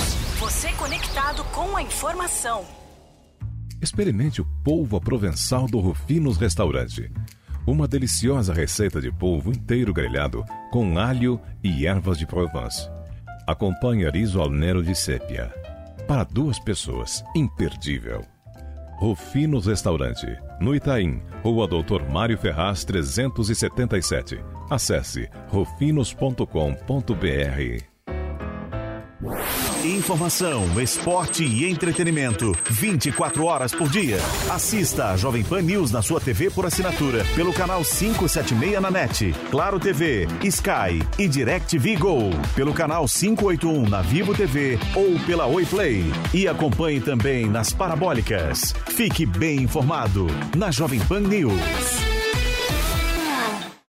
Da Rádio Jovem Pan, falando ainda sobre o posicionamento do Abel Ferreira, dizer que não quer contratar muito, só contratações pontuais. E falando sobre mo- monitoramento, que é um assunto que irrita um pouco o Isso. Mauro César Pereira. Eu também não- eu também não gosto muito não, disso. Eu, eu não sou contra ninguém monitorar ninguém. Eu só acho que isso não é notícia. Eu acho cretino quem usa isso como notícia, entre aspas, para enganar o leitor. No caso, o ouvinte, ou o que for. É, é cretino, porque você não tem notícia, fala, tal time monitora tal jogador. Você não está dando notícia nenhuma, mas está iludindo o torcedor que acha que tem. Não tem nada. Monitorar o quê? Mas se estiver monitorando mesmo, você acha que é, que é, que é um Não tem absurdo? notícia, não tem notícia. Mas, tipo Monitorar assim, não é ó, notícia. ó, o notícia... Real Madrid, o Real Hum. Madrid, Ah. tá? Monitora Supõe- todo mundo. Não, todo mas mundo então, que é bom de bola. você Madrid, tem, você tem informação concreta, não também quem joga assim, porque eu vou sumir aqui. Eu já falei em live, já falei, ó, tá monitorando quando eu tenho a informação. Viu? Não, mas é, que aqui a gente, a Que gente vergonha, é né? sincero. Já, já falei. Assume, né? Aqui eu falo, Que irmão. vergonha, eu meu falo também. céu. É por isso que é bom. E isso você não aprendeu no Facebook? Não, e eu acho, mas eu acho notícia quando você tem informação Eu não real. puxo. Real. É, que quando é o clube está verdade, monitorando. é, tá bom, tipo, o Real Madrid. Você descobre que tem um dirigente do Real Real Madrid, Madrid no- ou um olheiro do Real Madrid no sim. Brasil, que ele foi mandado. Ó, você tem que ir olhar o Não, Hendrick. não, é diferente. Nós queremos o aí, aí- aí não é monitorando. aí é assim. né? O representante do clube X está no Brasil vendo tal jogador. Aí você tem uma notícia. O cara pegou um avião, saiu com uma pastinha debaixo do braço. Então isso é com- notícia. Com uma missão. Ele veio Não, é observar. outra coisa, o cara Ah, é, vai agora, lá. monitorar é assim. É, você tem uma quantidade. Imagine quantos jogadores, os grandes clubes europeus que tem aí, os, antigamente era olheiro, hoje é scout, até, é, no mundo inteiro. Inteligência, claro. Por exemplo, nós temos um colega né, que trabalha para o Liverpool hoje. Né? Da o Daniel Max. Max. Ele é um jornalista. Brilhante. Trabalhou em alguns sites e tudo mais, e ele hoje trabalha para o Liverpool. Ele monitora jogador o tempo todo. O tempo todo. É, o trabalho dele é monitorar. Que, aliás, ele já É. fazia isso desde Já fazia. Mas quando ele vai pro Espetacular. estádio Então, ver um jogador é Então, notícia. não, não é. O trabalho dele é Não, observar então. o jogador. É um brasileiro que trabalha para o O clube nosso inglês. amigo Ele trabalha- Jameli. Sim. O Jameli trabalha com o Olympique de Marseille. Tem boas relações. Sim, Por sim. muito tempo ele trabalha com o Olympique de Marseille. Todo mês. O- Ele manda lá anotações, observações Sim, que ele faz sobre o João, José e Trabalho. tal. Agora, daí a dizer que o clube vai pegar aquilo e falar, puxa vida, eu vou mandar oito olheiros aqui agora para observar esse cara né, em loco, é outra coisa. No dia que o. Jameli ou o Dassler ou qualquer um deles, ou até um cara de fora, manda lá um relatório e esse jogador passa a interessar e o clube. Aí você tem uma Agora o clube vai fazer uma oferta. O clube está interessado de fato. Ou mandou lá, como tiveram os alemães aí do, acho que do, do Bayer Leverkusen, se não me engano, vendo o João Gomes no estádio. Aí você tem. Eu nem acho que Aí é uma- notícia. Nem acho que seja uma notícia, é um registro. Não, eles estão lá. É, Não, porque mas é um eu registro, acho, aí eu acho que o cara tá Tem uns indo caras aqui observando. E às vezes, entendeu? quando os caras estão aí, a gente não sabe. Mas hoje mudou um pouquinho exatamente por algo, que é ferramentas, por exemplo, que eu uso, que é um Stat, que você tem realmente hoje acesso a tudo. Você tem acesso, e todos os clubes têm, tem Stat e outros. Esse Stat, por exemplo, é o russo. Até estou pagando agora a renovação junto com o parceiro lá. É fácil, mas enfim. É, cara, é um negócio absurdo. Você tem, assim, hoje você consegue, hoje quem tem acesso, tem esse acesso porque paga por esse acesso, você tem condição de, se você me falar o nome Zé Mané, eu te posso fazer em dois, duas horas um relatório sobre o Zé Mané nos últimos jogos. Desde o Não berçário. de, de observar mesmo. A gente tem as imagens desses caras. Desde Zé o Mané. berçário, né? Então, assim, desde o berçário mesmo. Não, eu trabalho. E não é porque o, o, o Dazer eu tenho o privilégio de conhecer desde o TCC dele. Ele, ele trabalhou diretamente comigo. O Dazer foi meu. A gente escreveu alguns livros juntos. Eu sou bem suspeito para falar dele como pessoa, como profissional. É, Ele trabalhou diretamente comigo, foi uma espécie de um assessor meu, escreveu meu blog também junto durante três anos. Então sou muito suspeito e felicíssimo por, essa, por esse conhecimento. O Dazer sabe muito mais de futebol do que eu, muito. Já sabia de moleque. E assim, o trabalho dele é de uma seriedade absurda. E, e o cara é observador do Liverpool para a América Latina, para você ter uma ideia. Mas assim, é exatamente isso. Várias observações dele ele leva, e aí é direção. Aliás, não é nem a direção. E no caso, como é manager, né, no estilo inglês, é o Klopp que define. Ou às vezes o Klopp chega e fala, ó, Dazer, manda falar, né? Não, não diretamente. Quero. Eu preciso de um lateral direito na América do Sul. E vai, procura, e às vezes não acha também. Então é, é cada vez mais complexo isso aí. Não é um trabalho assim. Antigamente era aquele cara que era fundamental, o olheiro, chegava, não sei o que lá tal. Hoje ainda tem essa figura, mas cada vez mais é profissional. E até porque hoje você tem ferramentas mesmo de estar no banheiro, no celular, gente. Eu vejo um estádio várias durante o dia aqui no celular mesmo. Eu já fiz alguns programas aqui de preparação de jogo que eu ia fazer à tarde, aqui durante o programa, ouvindo aqui com esse foninho aqui, vendo o jogo aqui, vendo alguns momentos, que é o que dá fazer. Você vê no celular. O que você tinha aqui para o estádio. Claro que, e aí, é a excelência do trabalho de Dazzler e outros grandes profissionais, não é só isso, ele vê, tá, mas ele vai para ver no jogo, vai ao treino, tenta falar com família, que isso é um trabalho que o Vanderlei acompanha também, quantos maravilhosos profissionais a gente teve isso, e que trabalha na base, ou até, por exemplo, no time menor do interior, ia lá, conversava com o cara da rua, com, com, com o, o- Comportamento do cara. comportamento do cara, com o massagista, como é que ele com o médico, sabe, que são, como é que ele com funcionários do clube, e é fundamental, e já teve casos, sem citar também, isso que o cara, o cara era bolão, eu falei, esse cara é problema. E infelizmente acabou nem vindo o negócio, ou se viu, ele era mais problema do que solução. Porque é, é, mudou muito, claro, todo mundo sabe disso. Mudou muito. Ninguém, é, não, é, não é ninguém, né? Não é só o que o cara faz em campo. E, aliás, isso vale para qualquer tipo de atividade. Uhum. Não, não é só o que o cara faz em campo. É o conjunto da obra. O cara que vai gastar 30 milhões de euros, 20 milhões de euros, 40 milhões de euros, ou a grana que for, porque cada um sabe como está o seu cofre, ele quer saber quem ele está contratando. onde, tá, onde está o cofre, né? É, gente não sabe e- e- onde tá. quer saber quem está contratando. A qualidade profissional, tem vídeo, você está sabendo, você acompanha e tal, mas e, e o bastidor? O corredor? Ou não é assim? Claro, é um o investimento, olho olho, olho. investimento nesse porte, você olha todos os, os ângulos. Isso vale para qualquer RH do mundo. Uhum. Ah, RH profissional, estou dizendo, do mundo. É assim que a coisa funciona. E no futebol, da mesma maneira. Eh, Existe esse tipo de avaliação, sem dúvida. E, e na própria seleção brasileira, que é o pessoal competente, também faz essa avaliação dos brasileiros pelo mundo também. E até eu acho que eles trabalham bem nesse aspecto de ir lá ver, conversar, ver Sim. treino também. Mas é, o pessoal fica o tempo inteiro na CBF, ou em casa mesmo, você pode, se tiver acesso, você fica vendo o jogo. Então, às vezes, hoje, aliás, e quando não sabe, é uma vergonha. Né? E vários centros de inteligência aí. Você pode até escolher mal. Quantas vezes a gente olha o cara, pô, esse é o bolão, tá? E, e a gente tava citando agora jogadores. O Hendrick já é esse absurdo. Mas o Kaká, para pegar um, um jogador campeão do mundo, melhor do mundo em 2007, o Kaká é de uma linha evolutiva e muito interessante. Na Copa de São Paulo de 2000, ele era reserva do Harrison. E logo depois ele foi campeão contra o Botafogo do Rio São Paulo 2001 do time do Vadão. Tem jogadores que demoram um pouco mais. A gente está vendo o que evoluiu, por exemplo, o, o- o Harry Kane na carreira. O, próprio Lewandowski, outra característica. O Harry Kane, jogadores. O Gomes, goleiro do Cruzeiro, do Tottenham, falava, cara, é impressionante que o Harry Kane joga hoje. A gente brincava com ele que ele era um jogador limitadíssimo quando jogava no veio subindo. E ele mesmo admitia, e admite hoje que realmente evoluiu. E às vezes acontece uma evolução ou um cara que não vai. Vou pegar um caso aqui, o Léo Lima, no Sub-17 de 99 da seleção brasileira, era um espetáculo, ele parecia o Rivaldo. Foi um bom jogador, mas foi menos. né? E outros tantos casos, meio que me veio primeiro o Léo Lima, que me parecia, ah, esse tá pronto, acabou não evoluindo. E outros caras, tipo o Kaká, é um progressão Harry Kane, para pegar um exemplo mais atual. Aquela seleção brasileira sub-20 de 2015, que foi vice-campeão mundial, perdendo para a Sérvia, então, que era o time lá do Gabriel Jesus. Isso. Quando jogou aquele mundial, foi- até foi uma seleção estranha, porque ela foi convocada pelo Galo e depois o Micali que dirigiu, enfim, coisas aqui de Brasil e tal. Mas você olhava e falava, puxa vida, esse time tá cheio de talento, jogador bom e tal. né? O Jorge jogava naquele time. né? Só vingou o Gabriel Jesus. Então, quantas vezes. Aquele, time maior- vice-campeão do mundo. O maior sub-20 que eu vi na vida foi de 83, o Jair Pereira. Nossa, sim. Que era, foi campeão sul-americano e primeira vez campeão mundial pelo Brasil, né? Que tinha o Mauricinho na ponta direita, tinha o Marinho Han, que era centroavante, e o Bebeto era reserva E o desse Dunga time. jogava de meia. O Dunga, quando conseguia jogar, tinha o Demétrio, tinha o Sim. Gilmar Popoca, que era o Gilmar craque do time, Giovani. Paulinho na ponta esquerda, Heitor, lateral direito, o Jorginho, Jorginho. lateral, era reserva daquele time. Porque né? jogava o Adalberto. Jogava o Adalberto né? Hugo, que era um grande goleiro do Goiânia, depois foi pro Flamengo. Era um time maravilhoso. Alguns renderam e alguns que eram reservas. Tipo Jorginho e Bebeto foram os campeões do mundo. Foram muito bem. Mas é Embora o Adalberto era um bolão, mas teve um problema de, de, de joelhos que abreviou a carreira. Ó, com certeza, uma das contratações vai ser o substituto do Scarpa. Né? Ele mesmo já Se deixou vier isso ser. claro que o Scarpa vai sair.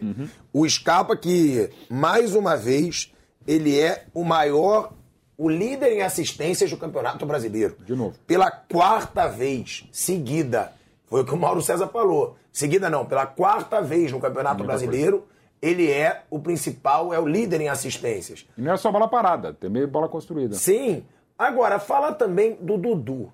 Mauro Betting fez o golaço que ganhou aí o prêmio Tectoy, né? A jogadaça pro gol do Hendrick também é dele. E, e o Dudu, ele é tricampeão brasileiro já pelo Palmeiras, né? Alcançou o topo do ranking de jogadores que mais venceram pelo Palmeiras no torneio nacional. Ele chegou a 117 vitórias e superou o Leão, goleiro com 112. Qual é a dimensão do Dudu? Agora perguntando pra você e pro Piperno também, que além de jornalistas são torcedores, para o Palmeiras. A dimensão desse cara. Tá renovando, né? Tá, Tá, tá tá, discutindo renovação. Tá, Tá. E, e quando ele saiu pro Catar, um pouquinho antes, eu fiz uma longa entrevista com ele, ele falou, cara, por mim eu encerraria a carreira no Palmeiras. Aí tem uma série de coisas até fora de campo e tal, e acabou levando pro Catar voltando. Ele já queria naquela época ficar, dificilmente, até pela idade, que o Dudu saia do Palmeiras. Vem uma outra proposta, não parece ter um mercado e até pelo que ele já experiência internacional que ele já teve, merecidamente bem de vida. O Dudu tem chance de bater recordes numéricos, né, de, de presenças tal, de títulos também. O Dudu, ele, eh, com, a camisa 7, para um clube que teve Julinho Botelho e Edmundo, para mim o Dudu tá abaixo. O que não é nenhum demérito. Só que o Dudu tá de um jeito, e ele é para mim o maior jogador do Palmeiras no século, e é o ídolo do Palmeiras no século, que ele pode se escalar no Palmeiras em todos os tempos. Assim, ele mesmo, Dudu, se acha ainda inferior ao Edmundo, tecnicamente. Eu acho o Edmundo muito mais jogador, o que não é um demérito. O Edmundo foi um espetáculo. Mas para a história do Palmeiras, a cada jogo que passa, a cada partida que passa, a cada conquista que passa, e até quando não ganha, até por aquilo que eu falei do Abel, o Dudu tem muito dessa identificação. Birrento, marrento, barulhento, xinga todo mundo, extremamente palmeirense, provoca adversário. Gol contra o Corinthians no Pacaembu, que ele tirou o boné do Vanderlei Nogueira, gol do chapéu lá em 2015, logo depois do pênalti catado pelo Fernando Praz. O Dudu ele tem um grau de identificação merecidíssimo que ele já tá. O meu time que eu vi em 50 anos tem um ataque Edmundo, Evair e Rivaldo. O Rivaldo foi o maior do mundo em 99, jogou no maior time que eu vi de bola rolando do Palmeiras de 96. Olha, me dá um, um tempinho, assim como eu falei do Abel em relação ao Luxemburgo, o Filipão Brandão, o Dudu, quando acabar, cara, não vou dizer que ele vai tirar o Edmundo do, do, do, do, do Rivaldo, do, do Evair ou do Rivaldo, mas eu acho que já tá, tá no aquecimento, cara. Assim, Ele tá numa. Porque ali atrás do César Sampaio, o Alex, Ademir da Guia, não mexo. Mas Dudu é essa história. É uma assim. renovação, E pra muita gente é é uma renovação tranquila, contratual?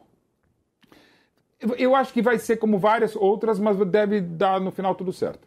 Pelo, pelo interesse das partes, né? Os filhos profundamente identificados com o clube também, é, família tal.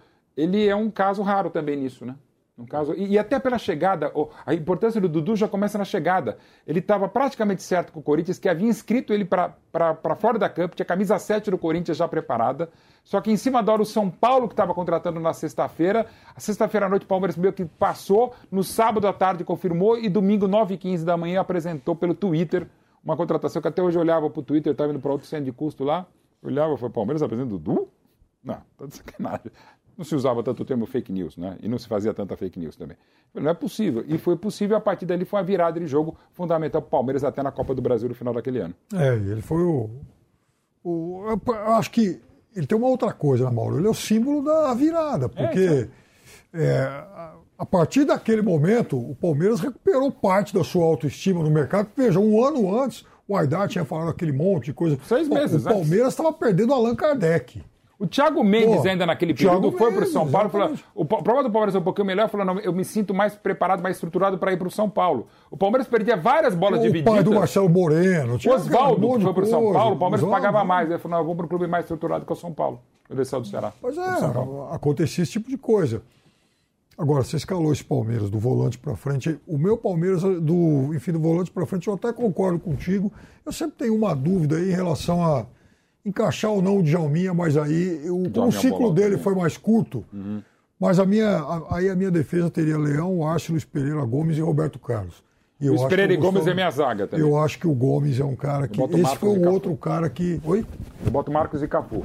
Luiz- A zaga Luiz Pereira e Gomes é a zaga que eu vi também, em 50 anos. Bom, em relação ao Marcos e o Leão, eu sempre faço aquela, aquela distinção. Né? Eu acho que o Marcos foi muito sim. mais ídolo, o Leão foi mais. Acho que foi mais goleiro. mas o Marcos, indiscutivelmente, é mais, é mais ídolo, é palmeirense. Até porque também é o personagem mais, enfim, midiático, provoca, brinca e tal. Ele encarna muito o palmeirense. O Leão não. Não, o Leão encarna aquele palmeirense bravo, né? Morre de medo, Ranzinze, Leão. então. Leão, um beijo, Leão. Tô devendo, não sei, Leão. Eu tô devendo aqui. Mas pra mim foi o melhor de todos o Palmeiras. Jogou demais. Mas você eu também colocaria o. Dudu no time de todos os tempos do Não, Palmeiras? ainda O Dudu. Olegário, sim. Não. Mas o César Sampaio, eu não posso falar que a dona Maria Helena, um beijo, melhor café. Mulher do Dudu vê sempre a Jovem Pan. Um dia que eu fiquei na dúvida entre do Dudu e Dorival. César Sampaio, ela nunca mais me serviu café. Mas dona Maria Helena, um beijo pra você. pro Mas eu Dudu, acho que- tio do Olegário. O Dudu, eu acho que, ele já, acho que ele já entraria assim num time B do Palmeiras. O que não Ele é pode pouco. se comparar ao Marcos, goleiro? Sim, Em nesse século. de ídolo. Não comparar, mas nesse século é o grande craque ídolo do Palmeiras. E a opinião do Não, não, mas em dimensão de ídolo, ele já tá à altura do Marcos? Eu acho que não, nem do Ademir da Guia aqui. É o- É divino por definição. Mas o que o Dudu está fazendo, e é uma carreira ainda em construção extremamente vitoriosa, e de novo essa identificação. O Mas Dudu tem milhões de Dudus nas arquibancadas do Em cima do. Ademir da Guia, ele considera essa, eh, esse momento do Palmeiras a terceira academia. É, Vocês eu- concordam? O Ademir da Guia, eu já discuti isso muito com ele, inclusive pessoalmente. Eu, eu poderia, a Via Láctea da Parmalat, eu acho que poderia ser a terceira academia, mas eu gosto de deixar as coisas. Eu não gosto de renomear, eu vou dar razão pro A Flávio Prado sobre é de- se Taça Brasil Brasileirão, se Robertão Brasileirão. Quando se assume, cumpra-se. Né? A Via Enfim. Láctea tinha um elenco mais, tinha, tinha um time mais Muito mais talentoso que qualificado. esse. Tal. Mas o que Chegou a ter sete fazendo- jogadores convocados simultaneamente para a seleção brasileira. 93. Quer dizer, não é o caso desse E elenco. com agora. detalhe, tirou uma fila de 16 Sim, anos. sim, sim. E em tirar em 16 anos, em 18 meses, o Palmeiras ganhou cinco títulos. O Rio São Paulo com reservas e dois paulistas e dois brasileiros. Nenhum time que ficou tanto tempo na fila saiu tão bem. E, e era outra coisa também, e, e não é só elogiar a Parmalat, mas também era outro momento. A Parmalat, quando foi começar a montar um time mais jovem, até para ter negociação na Europa e não só com Parma, quem que ela buscou? Edmundo e Edilson. Antônio Carlos e Roberto Carlos. Roberto Carlos. Olha o nível dos caras. Não estou falando que agora não tem, a gente já falou, e o Mauro César comentou bem, o nível do, do elenco do Palmeiras, evidentemente, é muito bom. Jogadores históricos para a história do Palmeiras. Mas olha o- os moleques que se tinha. Hoje, sinceramente, você tem um Edmundo disponível no mercado para você bancar, Palmeiras ou Flamengo, Atlético Mineiro, um Edilson, um Roberto, Roberto Carlos, um Antônio Carlos, e logo depois um Rivaldo. O Rivaldo chega em agosto de 94 saindo do empréstimo do Corinthians. Até Lembrando que esse monte Vai de gente que você citou foi todo mundo contratado pelo Palmeiras antes da Lei Bosman lá na Europa. Sim, é de E 95, aí que era outra realidade e aí também. muda o jogo. Hoje todo É, mundo. aí É, é, tipo o Vini, o Vini Júnior, com dois jogos profissionais já estava lá. O Rodrigo com Exatamente. 18 anos, possivelmente o Hendrick. Era uma outra realidade. Não estou falando que tudo era melhor na época, mas também foi uma felicidade muito grande naquela cogestão entre Palmeiras e Parmalat de ter nomes como esses disponíveis no mercado. E você tinha o Mega São Paulo, bicampeão da América, bicampeão do mundo. Logo depois o Grêmio, o Filipão. O próprio Cruzeiro, que derrotou o Palmeiras em 96. Vasco, campeão da América de 98. Corinthians, daquele mote para mim da história do Corinthians, de 98 a 2000. Que é uma, uma concorrência qualificadíssima. Mas ainda época. hoje existe, com alguns cartolas, a filosofia que naquele momento era, digamos, aceitável. Tipo assim, você paga, mas quem manda aqui sou eu. E olha que a direção do Palmeiras atrapalhou muito a Parmalat. Era assim, não Mustafa era? Couto era, você atrapalhou sabe muito que a eu, Parmalat. que eu conheço bem essa história. Então, é, é, é, dá o dinheiro, mas quem manda sou eu. Hoje, a gente fala toda hora isso, não entra nenhum maluco, ou, ou figura física ou jurídica, que dá dinheiro e não vai querer mandar na coisa. E, e Vanderlei se lembra bem. É isso. Um, um dos problemas da Parmalat com o Palmeiras, desde o início, desde que ela entrou em março de 92, era que a Parmalat queria também controlar a divisão de base. O Palmeiras, a base é nossa. Aí É eu isso aí. pergunto, Então, quem é. que o Palmeiras revelou de 92 a 2000? Eu lembro, você sabe. Marcos, o Marcos chegou em março, um pouquinho antes da parceria vindo da Lençoense. Quem que o Palmeiras revelou de 92 a 2000? Roque Júnior, que veio do São José em 95. Quem mais o Palmeiras revelou de todos 92? os- Que a Parmalat não conseguiu dominar. Uma historinha rápida só para reforçar isso que eu acabei de dizer. É, é, todos as- ah, os clubes já fizeram maquetes. Alguns fizeram 30 Museu maquetes maquete. para fazer o seu estádio. né? Então, todos em determinado momento, o Cartola faz uma maquete lá, chama um artista plástico, eh, que você conhece bem. Inclusive o arquiteto que fez a do Palmeiras em 96. É, muito bonito. é isso. o primeiro projeto de casa dele foi a casa onde eu cresci, Isso, então, um artista plástico. Grande O fera. cara faz lá uma maquete bonita, a gente vai construir, ou pretende construir esse tipo de estádio. Num determinado momento, o Palmeiras eh, fez uma maquete. 96. Isso. E no salão de, de- na galeria de troféus do Palmeiras, lá na, na antiga, Antiga. eh, no antigo Palestra Itália, tá certo? Era Chamou cobertura, todo mundo, a imprensa, vamos apresentar a nossa. Era o momento da Parmalat. Vamos apresentar a nossa maquete. Foi todo mundo lá, maquete bonita, estádio Linda. coberto, atenção. Estádio coberto. Atenção, Estádio coberto na maquete. Estádio Grande coberto, eu lembro bem, era da cor aqui da nossa, da nossa mesa, uma das cores, cinza. Era a maquete Uhum. bonita e tal. Estava bonita mesmo. Aí Eu estou lá fazendo a reportagem eu perguntei para um diretor do, do Palmeiras, importante na época, eh, posso dar um palpite? Quer dizer, é uma pergunta, mas também é um palpite. O cara "Pô, pode, pode falar assim, o grande patrocinador de vocês é a Parmalat, né? Não sei, tem alguém da Parmalat aqui? Não tinha. Falei, não, sabe por que, que eu perguntei? Porque eu estou vendo esse tetão, tetão no sentido de Teto teto, grande, sim, por teto favor. grande. É um teto gigante. Claro, esse Um programa big- é de informação. Então, a- aquele teto grande, eu falei, acho que ficaria legal aqui com aquela letra amarela, que era a letra da empresa, escrito Parmalat. Em cima, porque eles podem ter, olha o idiota aqui, porque eles podem talvez ajudar a pagar a conta. Tem uma cogestão técnica administrativa há quatro anos com É, vocês, quem sabe? é o, é- é o leigo falando. Né? Então, você não acha? Não tem nada a ver uma coisa com a outra. Aqui Não mandamos nós no futebol. Não tinha ninguém na Parmalat, mesmo. Não tinha o José Carlos Brunoro, que na época era o diretor. Eu falei, eu falei, mas não tem É isso alguma coisa mesmo. errada? Totalmente O cara- errada. cara paga- os caras pagam esse timaço aí, não- vocês não vão fazer nada pro cara, pra- até para adoçar o cara. Olha, nome da empresa. Não foi convidado. Não é que eles não foram do pessoal da Parmalat, eles não foram convidados. Você vê que eu estou registrando um caso de tantos anos, porque aquilo me chama muita atenção. 1996. E eu falo bem, porque realmente o, o- primeiro projeto de casa do, do- É incrível, né? do, do- do escritório do Ferro, que é um amigo de família lá do Ipiranga, foi a casa onde eu cresci. Então eu conhecia bem os bastidores. Eu só no Palmeiras, mas eu conhecia o trabalho dele, trabalho espetacular, aí. grande arquiteto, já falecido. E, e conheci também Parmalat e Palmeiras, e realmente não tem ninguém na Parmalat. O que o Vanderlei falou é exatamente isso. Então, assim, o Palmeiras, apesar de ter feito grandes parcerias, a gente já falou aqui, com a própria Matarazzo, né? que pa- comprou o Parquetagem em 1920, a Parmalat, a Crefisa desde 2015, a W Torre desde 2010. Quantos problemas teve? Inclusive, de novo, Mustafa Contursi e o grupo deles conseguiram embargar a obra do Allianz Parque no meio e, e com uma brilhante dedução lá do juiz, falou, não, para a obra e reconstrui, reconstrói o que já foi de- detonado. Pela ideia brilhante do nosso juiz lá, tinha que reconstruir o estádio como era em 1964. Acho que tinha que trazer das tumbas o pessoal com as pastas também para trazer para reconstruir o estádio como era em 1964, já de suspenso. O Palmeiras é impressionante como alguns palmeirenses conseguem atrapalhar e quase sempre são os mesmos. O, o nosso Daniel Caniato mandou uma mensagem aqui lembrando do Wagner Love, que já surge em 2003, né, um pouquinho depois Mas do mesmo final. assim ele veio do Bangu, do Sim, São sim, Paulo. sim. Não, o Wagner Love é pós-Parmalat. É, um pouquinho Não, depois. falando sério, de é, novo. ele surge naquela copinha de 2003. Eu não estou já- falando que se a Parmalat também tivesse assumido a base do Palmeiras, ia ser o maior trabalho de base, como é ter sido 2015. Mas a Parmalat não conseguiu entrar na base do Palmeiras e, e, e, de novo, historicamente, o Palmeiras, já falei aqui mi- milhões de vezes, não vou falar ainda mais do que já estou falando hoje. Dudu veio da Ferroviária, das, das estátuas. O, Ju- o, o- o Valdemar Filme veio da Várzea do, do Carmo. O Berdan ah, veio da Várzea de Sorocaba. O Ademir da Guia veio do Bangu, já do Sub-20 e tal. Então o Palmeiras, historicamente, não tinha o que está fazendo muito bem desde 2015 e o Hendrick é essa joia da coroa. Inclusive, junto com o Wagner Love, subiu aquele que você falou que foi o Diego maior, Souza. maior volante da história do Palmeiras, o Alceu. O seu? Subiu junto, mas aí É. outra fake news. E ó, quem fez dois gols ontem foi o Rony. Mauro César Pereira, o Rony já foi muito criticado, já foi muito, né, principalmente no começo dele, que ele não fazia gols. E hoje ele é um jogador fundamental para esse Palmeiras. O Rony, ele é o artilheiro do Palmeiras na temporada, 58 jogos, 49 como titular, 23 gols, 5 assistências, 45 passes decisivos, 116 chutes, 56 no gol e três títulos. É um dos caras dessa geração vitoriosa do Palmeiras. O Rony às vezes é menos valorizado do que merece ou não? É isso mesmo. Não, acho que ele é valorizado como ele é. Ele é um bom jogador, sempre elogiado.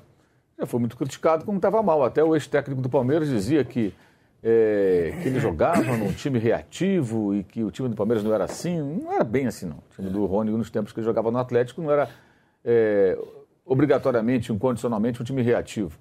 É, apenas o ex-técnico não sabia como aproveitá-lo e o atual técnico sabe como aproveitá-lo. Até criou uma nova função para ele. Mas eu acho que, sim, é, ele não é um cracaço, ele não, ser- ele, não é o, ele não é o Dudu. Ele não tem que ser enaltecido como o Dudu, porque ele não é o Dudu, ele é o Rony. E ele é respeitado, é, elogiado dentro daquilo que ele merece. Não, vê, não acho que seja é, é, desvalorizado ou, ou- ou- ou subvalorizado, não. Eu acho que ele é tratado com o respeito que ele merece e com os elogios que ele merece ele recebe. Você acabou de dar os números aí, esses números já são um elogio. E até em cima disso, quando o Mauro César falou, é, é, claro que teve a pandemia, né? Ele chegou em janeiro, começou a estrear em fevereiro e tal, estava no time que estreou lá na Libertadores. Ele ficou quantos jogos sem fazer gol, Mauro? Então, Que todo ele, mundo cobrava, ele, ele, ele, ele só foi fazer um gol no final de setembro, na Libertadores, inclusive no Allianz Parque. E tinha um meme naquela semana, duas semanas, assim, falta um gol para Rony chegar à marca de um gol pelo Palmeiras. Tava assim, não, o pessoal, e já tinha o papo, porque não foi um investimento barato, foi uma negociação complexa, porque inclusive o Rony, lembra, ele chegou quase se apresentado pelo Corinthians, mas tinha um problema lá com o Nigata do Japão, o Albirex Nigata tal, com o próprio Botafogo, era uma negociação complexa de, de, de- de, enfim, problema com o empresário, negociação tal, que fez até que o Corinthians desistisse da contratação do Rony à época, tal, antes de vir acertar com o Atlético Paranaense. Não era um investimento barato, se discutia muito e não estava legal, mas aí desinvestou, desinvestou mesmo, né? E até interessante o Palmeiras nessa busca pelo novo, ele é o artilheiro histórico do Palmeiras da Libertadores, né? jogando mais enfiado, né? Fazendo uma função impressionante e de novo, ele ajuda muito sem a bola. E isso vai ser uma característica muito legal do Palmeiras para 23. E o que a gente viu ontem na excelente atuação contra o Fortaleza. Tanto o Hendrick quanto o Rony são talvez dos melhores atacantes para recuperar a bola, ou seja, começar a marcação lá em cima. Vai ser muito mais difícil ainda para. Pode não fazer tantos gols o Palmeiras, embora com o Hendrick vai fazer. Mas o Palmeiras vai ser um time ainda mais eficiente na marcação com o Hendrick e com o Rony para morder lá na frente. Ó, outras marcas de expressão que o Palmeiras pode conseguir ainda nesse Brasileirão, tá? Se vencer os três jogos restantes, pode chegar a 86 pontos e atingir a segunda melhor campanha da história do Brasileirão, atrás apenas do Flamengo do Jorge Jesus. Atualmente tem 37 pontos conquistados como visitante. Está apenas a 3 de ter a melhor campanha da história de um visitante nos pontos corridos. E também ser a única equipe na história que conseguiu passar todo o campeonato brasileiro sem perder nenhum jogo fora de casa. A gente vai para um break na Rádio Jovem Pan, seguimos no YouTube.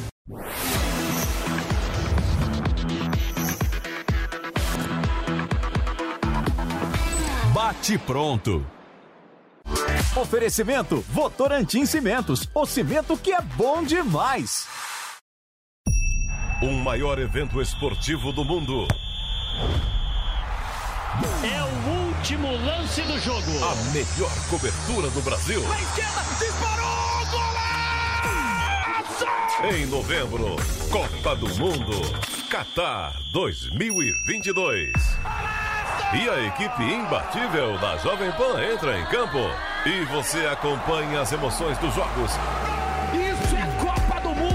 os duelos das gigantes. O futebol é mágico, é esplendoroso. Cada segundo no futebol. Torce com a Jovem Pan. Copa do Mundo Qatar 2022. Escute as narrações da Copa 2022 pelo rádio. E no aplicativo Panflix. Oferecimento Loja 100. Prepare-se para vencer com as Lojas 100. Vai lá, Brasil! Bob, o melhor site de apostas do mundo agora no Brasil. Vai de bob.com. Tectoy agora também é automação comercial. Uma nova fase para o seu negócio. Consórcio Mage, Volkswagen Caminhões e Ônibus. Seu caminhão Volkswagen em até 10 anos sem juros. Cimento CSN, mais do que forte, é fortaço. E une a Selvi, EAD semipresencial com encontros semanais virtuais ou no polo. Tec, tec, toy, tec, tec, toy. Tecnologia, qualidade, inovação. Tec, tec, toy, tec, tec, toy. Tudo garantido para sua diversão. Tec, tec, toy, games, conexão. Casa inteligente na palma da mão. Notebook, tablet e caixa de som. E para seu negócio, tudo em automação. Tec, tec, toy, tec, tec, toy. Qualidade, inovação. Tec, tec, toy, tec, tec, toy. Tudo garantido para sua diversão. Tec, tec, toy. Após uma longa reforma, o Museu do Ipiranga abre as portas para sua visita e o que você não pode perder é de completá-la indo a uma das unidades do maior grupo gastronômico da região, o Grupo Sala VIP. Curta o ambiente retrô da Nico Hamburgueria. Deguste uma massa fresquinha no Nico Pasta e Basta. Aprecie a clássica pizza da Sala VIP. Ou, se preferir seguir no clima da independência, o Bar do Nico, um casarão arejado, onde tudo faz referência à história do Brasil. Mais informações no site gruposalavip.com.br. Sua visita completa. Jovem Pan News. O ouvinte conectado participa da programação Jovem Pan pelo WhatsApp 11 931 17 0620. Esse é o WhatsApp da Pan. 11 931 17 0620. É o ouvinte cada vez mais conectado com a Jovem Pan. Jovem Pan para falar agora de Flamengo e Corinthians. O Corinthians vence o Flamengo fora de casa, tá garantido na Libertadores do ano que vem, né? Vai direto para Libertadores. Mauro César Pereira, o que falar do jogo Flamengo e Corinthians foi aquilo que a gente estava dizendo, né? Claro, tem que ter o profissionalismo, até porque as posições ali, quando elas variam, aumenta a premiação do clube no Brasileirão, mas já é um Flamengo em ritmo de comemoração ou tá mais para méritos do Corinthians essa vitória fora de casa? Não, o Corinthians venceu o jogo, não é uma questão de discutir mérito, mas o Flamengo colocou um time reserva em campo, eu achei até um exagero, com o estádio cheio, né, com chuva, dificuldade para chegar. Eu acho que o torcedor que foi ao estádio merecia ver o time titular ou algo próximo disso. Eu achei um desrespeito colocar em campo um time tão desfalcado, sendo que os últimos jogos são Coritiba fora, Juventude fora e Havaí em casa. E esses jogos você pode colocar o time que você quiser. É, e dar férias. Não precisa das férias, que tem muito tempo para tirar férias, né? Vai ter Copa do Mundo. Então, não precisa antecipar férias de ninguém, né? É sério, não precisa. Você vai ter. Vai voltar quando? No meio da Copa? Vamos voltar para treinar? Como é que vai ser isso? Dá férias durante a Copa. Aliás, eles vão voltar no meio da Copa, caso saiam de férias assim que terminar o Campeonato Brasileiro, porque são 30 dias. A Copa não terá terminado é, é, se você contar 30 dias depois da segunda-feira após o final do Brasileirão. É, agora o jogo, um jogo até foi até agradável, porque foi um jogo aberto em dados momentos, ficou meio trocação ali, briga de rua. O, o Flamengo estava até jogando melhor. Primeiro tempo o Corinthians foi melhor, mais perigoso. Quando o Flamengo estava melhor, tomou o segundo gol. É, muita gente criticando o Hugo, mas não precisa mais o Hugo falhar para saber que o Hugo não pode ser goleiro do Flamengo, ele tem que seguir o caminho dele, sei lá, ser emprestado, coisa parecida. É, para o Corinthians foi importante, que já garantiu logo a sua vaga na fase de grupos, então já fica em paz, já fica tranquilo. Não é muito, acho que é pouco em relação à expectativa criada com a contratação de uma comissão técnica internacional. No fundo, o Corinthians tem algo, em termos de brasileirão, igual o Silvinho conseguiu, que é a vaga na Libertadores. É pouco.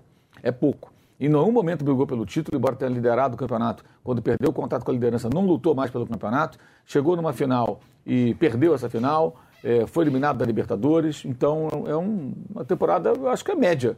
É razoável. Não chega nem ser boa, razoável, regular. Nada nota 5,5, 6, e olha lá, esperava-se mais do Corinthians, que fez vários investimentos, várias contratações. O Flamengo meio de ressaca, eu acho que poderia, como Everton Ribeiro jogou, por exemplo, poderia ter jogado outros atletas e ter um time mais forte em campo, em respeito ao torcedor que foi, que foi ao Maracanã. Agora, fora isso, é, o Matheus França, mais uma vez, chama atenção, né?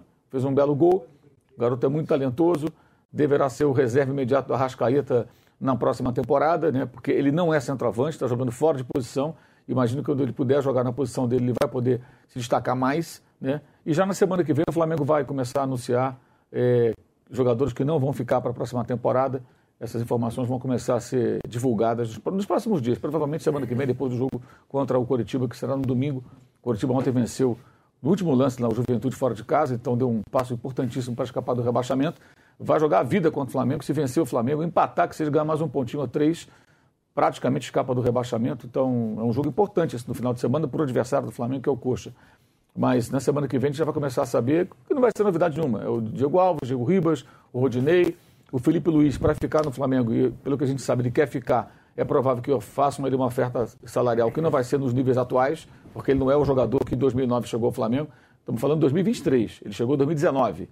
Então, um jogador já mais velho, não consegue jogar todas as partidas. Então, é provável que acenem para ele com um, um, contrato que não vai ser tão bom quanto o atual. Então vai, vai ter uma negociação aí. O Ayrton Lucas, ele não atingiu o número de partidas que, que obrigariam o Flamengo a, a um percentual de jogos, né? Que obrigaria o Flamengo a pagar 9 milhões de euros por ele. Então, para o Flamengo isso foi bom, porque vai poder negociar agora com os russos. Olha, a gente não é obrigado a contratar, mas queremos o jogador. 9 milhões está caro.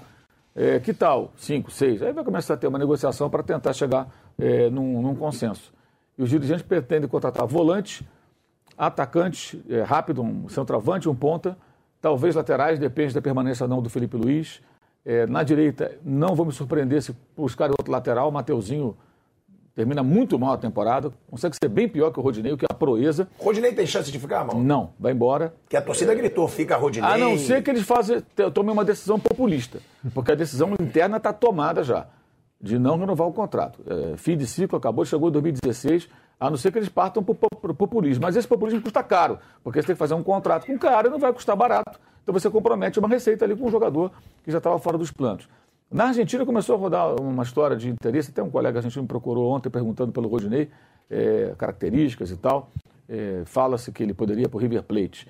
É, ele tem mercado, ele vai conseguir se encaixar e vai fazer certamente um contrato legal com algum clube, de repente até um contrato mais longo, não só de um ano, dois, três anos, sei lá, alguma coisa assim. Tem que aproveitar esse momento para para isso. Mas ele, ele a decisão está tomada, ele não fica. Se ele ficar, vai ser uma mudança de posição e eu vou considerar populismo. A torcida pede e está na hora do Flamengo parar com essa palhaçada de ficar contratando jogador, renovando por conta de gritos de torcida e rede social. A definição tem que ser técnica e fria e não em cima de calor aí, de emoção ou torcedor. Isso não é profissional. O Flamengo já fez isso várias vezes. Prometeu terminar esse ano então, que assim seja. Já teve aquela coisa ridícula dos dois Diegos levantando a taça com o Everton Ribeiro. Aquilo foram dois caronas levantando a taça de campeão da Libertadores. O Diego Alves nem jogou a Libertadores. Diego Ribeiro jogou seis partidas como coadjuvante, uma média de 20 minutos por jogo. Seja, foi um tremendo coadjuvante. Não participaram. Aí fica aquela panelinha quando levantar a taça. Quem tinha que levantar a taça era o Everton Ribeiro. Até para ficar simbolizado ali a sua grande atuação na final e a boa temporada que ele fez na Libertadores como o cara que levantou a taça. Os dois caronas aparecem do lado levantando a taça. Pimpões ali, aparece na foto. Eu achei aquilo. E isso vai ser muito bom. O fim dessa panela, né? É, vai ser ótimo para o clube, a não ser que formem novas panelas assim, tão dominantes como essa se mostrou ao longo desse ano. Mas o, o clube deve ir em busca de mais jogadores e o goleiro Rossi já foi procurado, não ele exatamente, mas seus representantes.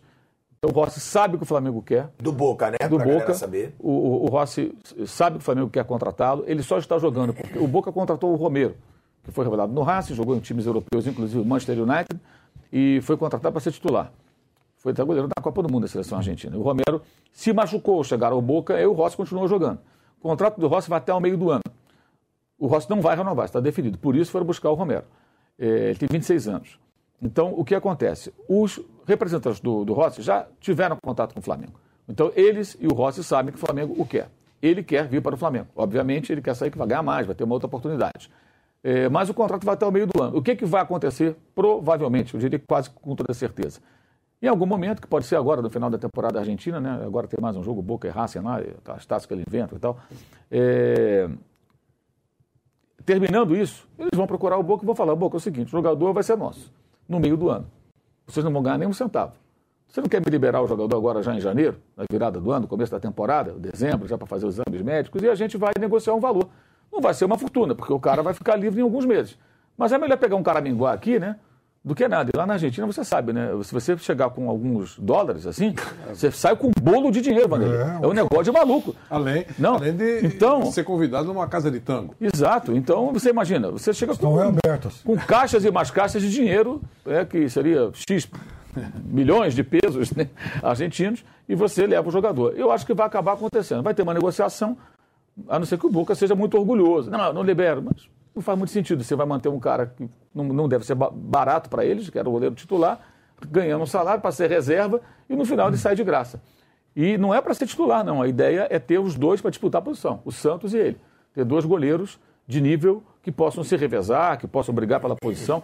Durante o Carioca, vai ser aquele que marasmo ali. Mas quando começar brasileiro, Copa do Brasil, Libertadores, tudo junto, aí eu acho que vai ser. É mais do que necessário ter dois bons goleiros. Não dá para ter um só. A gente viu isso aí nas vezes que entrava o Hugo, a diferença é brutal em relação ao, ao Santos, que é o titular. Todo time, acho que disputa competições assim, tem que ter um goleiro reserva minimamente confiável, né? E vai ter o Supercopa, né? Palmeiras e Flamengo, é dia 28 de janeiro, né? E depois em fevereiro tem já a Recopa contra o Del Valle. Aí aí de volta, né? Esse com o Palmeiras deve ser domingo de manhã Brasília, como sempre tem sido. Exatamente, a temperatura é. amena, é. mas um jogo Mas fantástico. os outros dois é o primeiro em quinto e o segundo no Rio de Janeiro. Ô, Piperno, só um minuto. Era bem legal, né? Que a gente vai Mas aí não aí- pode, a diretora de responsabilidade social do Flamengo não vai poder isso. Falando Ah, bom. A gente já já vai falar sobre a Supercopa aqui, só que agora, rapaziada, não adianta fugir. Chegou o momento de escolher o craque da rodada. Sem clubismo, sem preferência, é papum, é bate pronto. Então, o negócio é o seguinte: a gente vai escolher o craque da rodada e justificar a escolha. Votação a partir de agora. Mauro Betti. Com clubismo um pouco, mas merecidamente da rodada do campeonato. O Scarpa, até porque, inclusive, ele fez a presidente do clube tomar, o ta- comer tasquilas com leite condensado, que ainda está na moda. Mauro César Pereira. Craque da rodada, Dudu. Piperno. Dessa rodada, Matheus França. Olha só. Vanderlei Nogueira. É estreia, né? Essa escolha, não é? Sim. Dudu. Eu também vou de Dudu aí, grande ídolo dessa geração palmeirense. E falando em craque, rapaziada, a Votorantim Cimentos tem uma seleção de estrelas para você escalar na sua obra. Cimentos Votoran, Itaú, Poti e Tocantins. Em cada região do Brasil tem um nome e a qualidade é a mesma. São todos da Votorantim Cimentos. Eles são resistentes, secam rápido e o trabalho rende. Sabe o que mais você pode usar da fundação ao acabamento? É cimento para toda a obra. É bom demais. Agora ficou fácil escolher o craque da sua obra, né? Acesse www.cimentobomdemais.com.br e saiba mais. Cimento de confiança tem nome. Votorantim Cimentos é bom demais, um time repleto de craques aí da Votorantim. Então ganhou o Dudu aí o prêmio de craque da rodada. É Mauro Betting, sobre o jogo Corinthians e Flamengo, né? Flamengo e Corinthians, na verdade. Isso. Corinthians garante a sua vaga direta na Libertadores.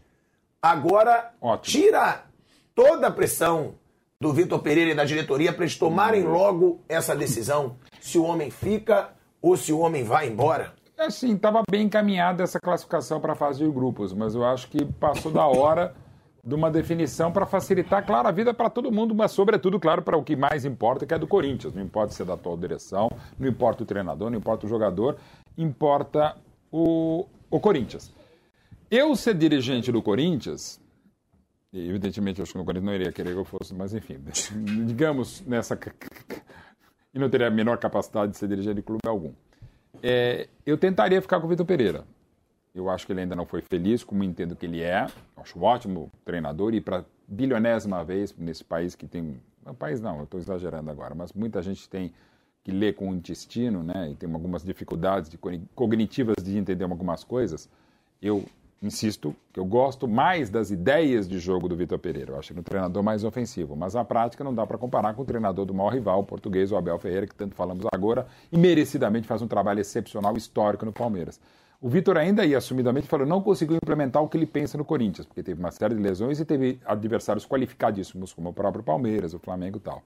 Ainda acho que o Corinthians poderia ter jogado mais, mesmo quando foi longe, dá para dizer que foi longe na, na, Copa do Brasil, na Libertadores pegou, parou diante do campeão, na Copa do Brasil também, quer dizer, é, e parou nos pênaltis, né, jogando até muito bem no Maracanã, melhor até do que havia jogado na Alquímica Arena em Itaquera, mas assim, eu acho que o ideal seria essa definição.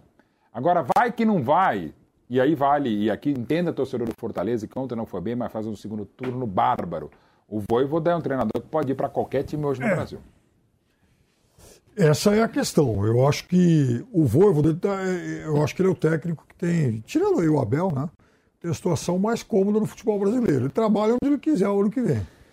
E a campanha é excepcional. Eu, quando começou o campeonato, Fortaleza seria um dos meus, ah, no, no grupo lá dos top 6 aí, do, dos seis que iriam direto para a Libertadores 2023. Eu acho Fortaleza tão bom quanto Corinthians Internacional, eu acho que está nesse nível hoje. Acho que se não fez um campeonato brasileiro a ponto de brigar por, por essa posição com esses times maiores, porque ele jogou em, tri- em- em três frentes, com a questão logística que envolve envolve Fortaleza, falamos muito sobre isso aqui. É, é muito mais fácil você morar em São Paulo, Rio de Janeiro, é, quando, quando você tem que ir sempre a Buenos Aires, a Santiago, para jogar Libertadores. No caso de Fortaleza, as viagens são mais longas. Os times que jogam Rio e São Paulo, no próprio Campeonato Brasileiro, eles fazem viagens curtinhas. A única viagem que essa turma faz, que você tem que, você, você tem que voar mais de duas horas, as únicas viagens são exatamente lá para o Nordeste e para Cuiabá. O resto é tudo pertinho. No caso do Fortaleza, não. Ele atravessa o Brasil o tempo inteiro. Então ele treina menos, né? ele tem menos tempo para recuperar jogadores. Tudo isso posto, eu acho que o time é muito bom. E agora, no segundo turno, quando tinha só uma competição, ele mostrou isso. É a terceira melhor campanha do segundo turno. O trabalho do Voivoda eu acho excepcional. Então, o Corinthians, eu acho que ele faz um campeonato assim muito, mas muito previsível.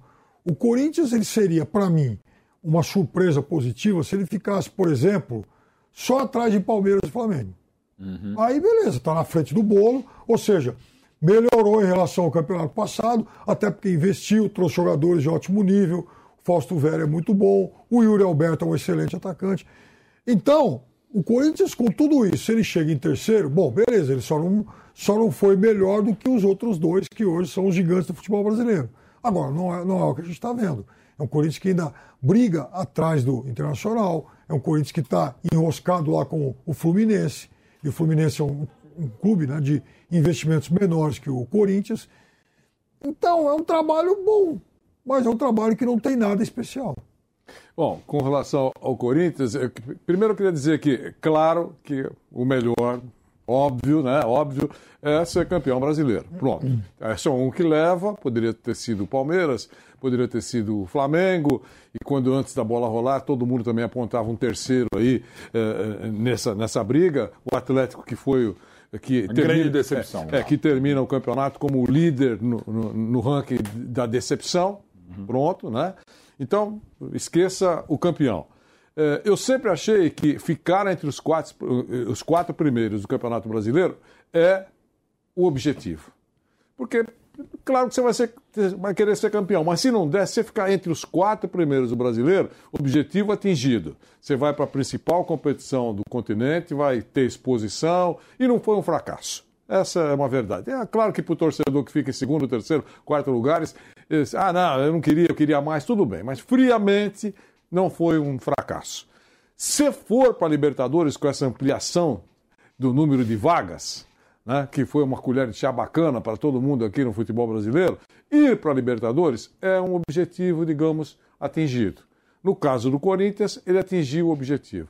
Não foi para ganhar medalha no peito, esse negócio, vamos fazer desfile, nada. Ele, o Corinthians, pelo investimento, pelo, pela importância que é, vai para a Libertadores. Pronto, é isso. Com relação ao Vitor Pereira, faz mais de três semanas que eu estou dizendo. O Corinthians já sabe que se ele fica ou não fica. Só está fazendo um grande mistério para o momento de uh, informar. Ou se fica. Você acha que a diretoria já sabe? Há muito tempo. Eu não sei. Eu não sei. Mas a, mas a diretoria já sabe claramente o que. E, e, e se já sabe, eu entenderia perfeitamente que ela já tivesse trabalhando no, o nome do seu substituto. Então, você já sabe, ele deve ficar, certo? Eu acho que se ele fosse sair, eles iam falar antes para já procurar um nome não, não? Eu não acredito. Não, eles foram para uma entrevista coletiva e nós vamos falar no dia 13 de dezembro, quando acaba o campeonato. É, é, ou pode ter mudado e falar daqui a pouquinho. Mas esse foi o discurso. Então é, é, é, é inadmissível que um, a diretoria do Corinthians não saiba se daqui duas semanas vai continuar com o treinador ou não para 2023. É só isso, mais nada. É um direito dele ficar, direito dele sair. Mas o clube precisa saber disso, é uma coisa transparente, não pode ficar aguardando o que, que, o, que, que o senhor vai fazer. Não dá. É, é, só isso, mas ela já sabe, é o que interessa. Eu não tenho essa informação, talvez alguém tenha, eu não tenho. Outro problema do, do, do Corinthians, eu acho, é que realmente ele encontrou um atacante bom, que é o Iri Alberto. Tá certo? O, o, o jogador que veio por causa da guerra, aquela coisa toda. Agora, e é claro que o Corinthians quer que ele continue. Mas tem dois obstáculos aí. É muita grana e o salário é muito alto. Se o Corinthians conseguir contornar isso, o jogador vai querer ficar por aqui, é óbvio. Imagino, especialista em assuntos russos é o Piperno, mas imagino que ele queira ficar por aqui mesmo. Agora, esses dois problemas são importantes, imagina, é um dinheirão, 25 milhões de euros, não é isso? Isso. Pô, você está a 6 euros, dá uma olhada aí. 150 mano. É, é 150 hum, milhões, quer dizer, tá. ah, vou pagar em suaves prestações. Tudo bem, se der negócio, ok, é... mas é uma grana enorme. Usando o indicador Vampeta, Piperno, eu vou te passar a dívida do estádio. Eu vou te Boa, passar a palavra. A gente só vai rapidinho para um break na rádio e no YouTube da Jovem Pan. Voltamos já já. Os pingos nos is. Os pingos nos is. Política, economia e a análise das notícias do dia em um bate-papo com o time de comentaristas que não tem medo de dizer a verdade. Os pingos nos is. De segunda a sexta, na Jovem Pan News. Tec, tec, toy, tec, tec, toy. Tecnologia, qualidade, inovação. Tec, tec, toy, tec, tec, toy. Tudo garantido para sua diversão. Tec, tec, toy, games, conexão. Casa inteligente na palma da mão. Notebook, tablet e caixa de som. E pro seu negócio tudo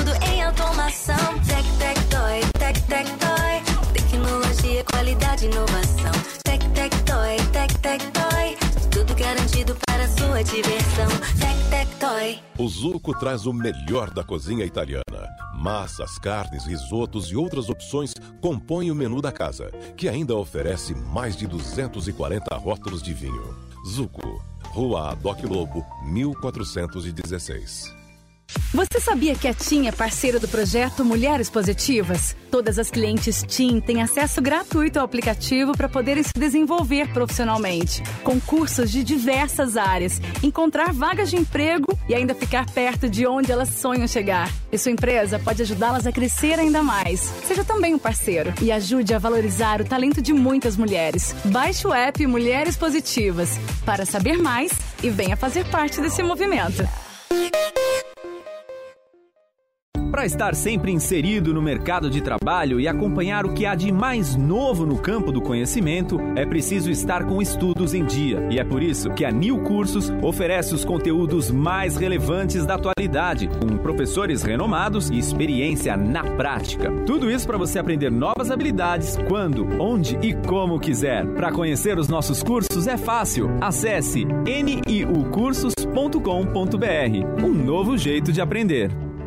A Jovem Pan está com você em todos os lugares e em todos os momentos. De manhã, informação e opinião na medida, para começar o dia do jeito certo. Bem-vindo, já estamos no ar, começando o Jornal da Manhã para todo o Brasil. Os principais assuntos. Os principais assuntos. A notícia de última hora. Uma frente fria chegou ao Rio de Janeiro. E aquilo que mexe com a sua rotina. Até o momento, o engarrafamento. Já... Tudo passa pelo microfone da Pan. A Jovem Pan está com você o tempo todo, com som e imagem. De Brasília, Luciana Ventura. Certo, Popeta, como é que foi a conversa com o Marcelinho? Agora, Constantino, se a gente analisar... Do Rio, Rodrigo Viu. Viu só? Acesse jovempan.com.br, baixe o aplicativo da Panflix e se inscreva em nossos canais no YouTube. Jovem Pan News.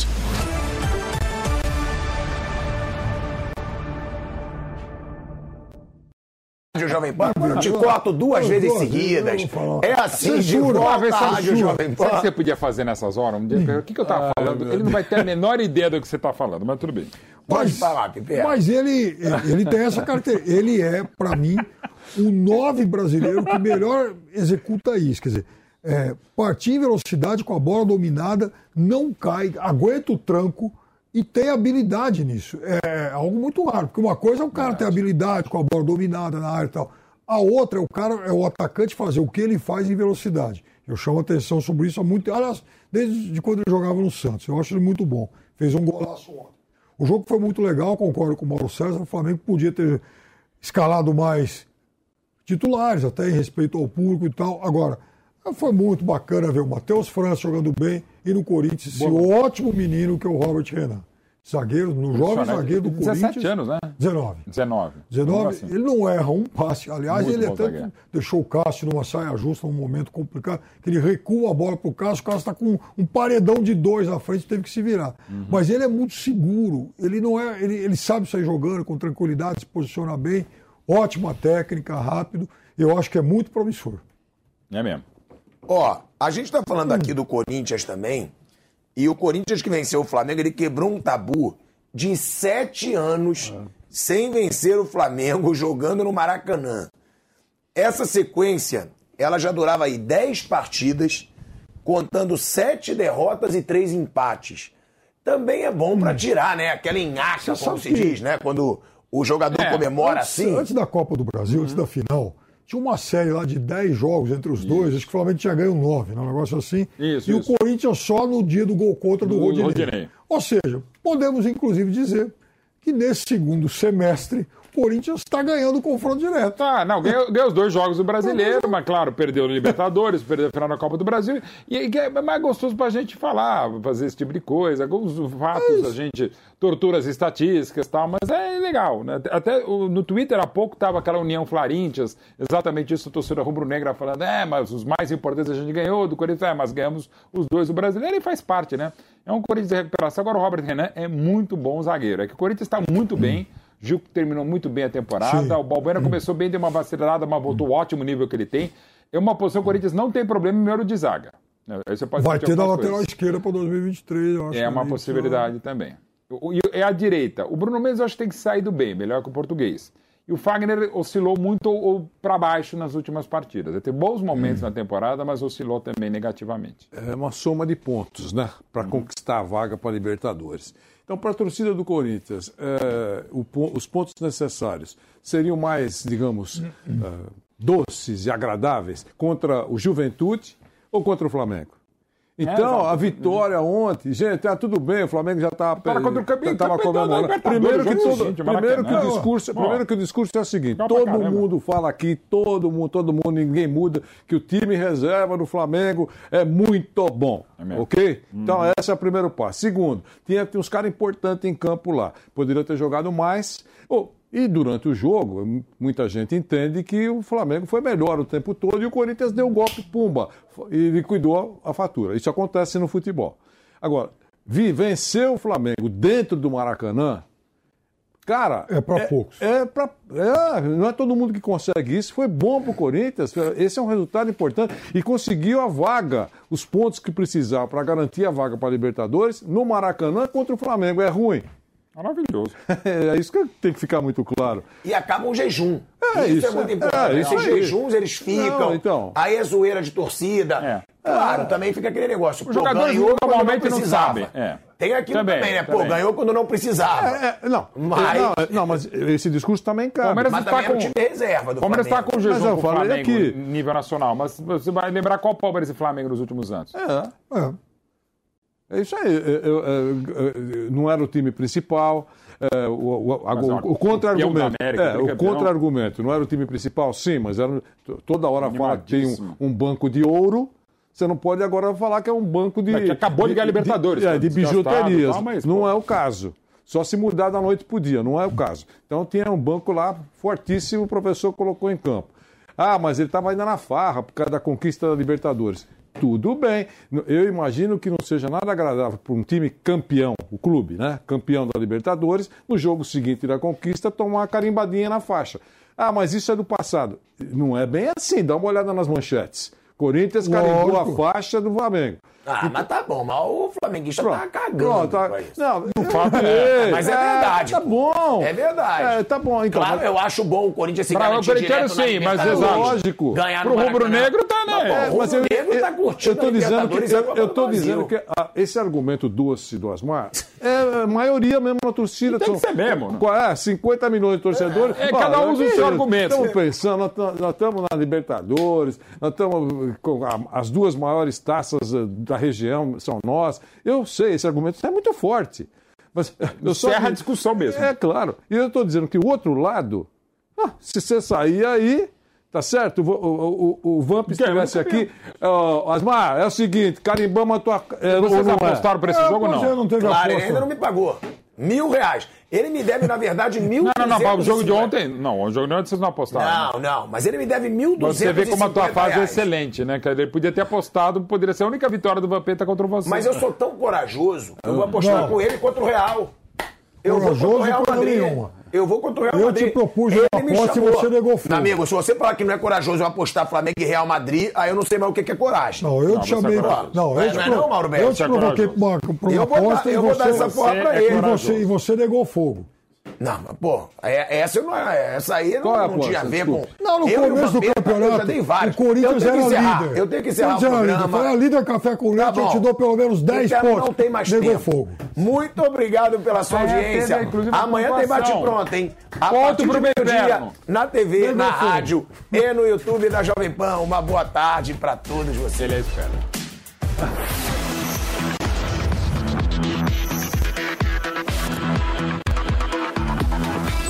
Bate pronto.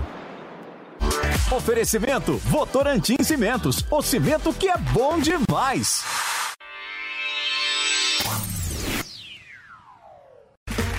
Okay, round two. Name something that's not boring. laundry? Ooh, a book club. Computer solitaire, huh? Ah, sorry, we were looking for Chumba Casino. That's right. ChumbaCasino.com has over 100 casino style games. Join today and play for free for your chance to redeem some serious prizes. ChumbaCasino.com. No purchase necessary. Where prohibited by law. 18 plus terms and conditions apply. See website for details.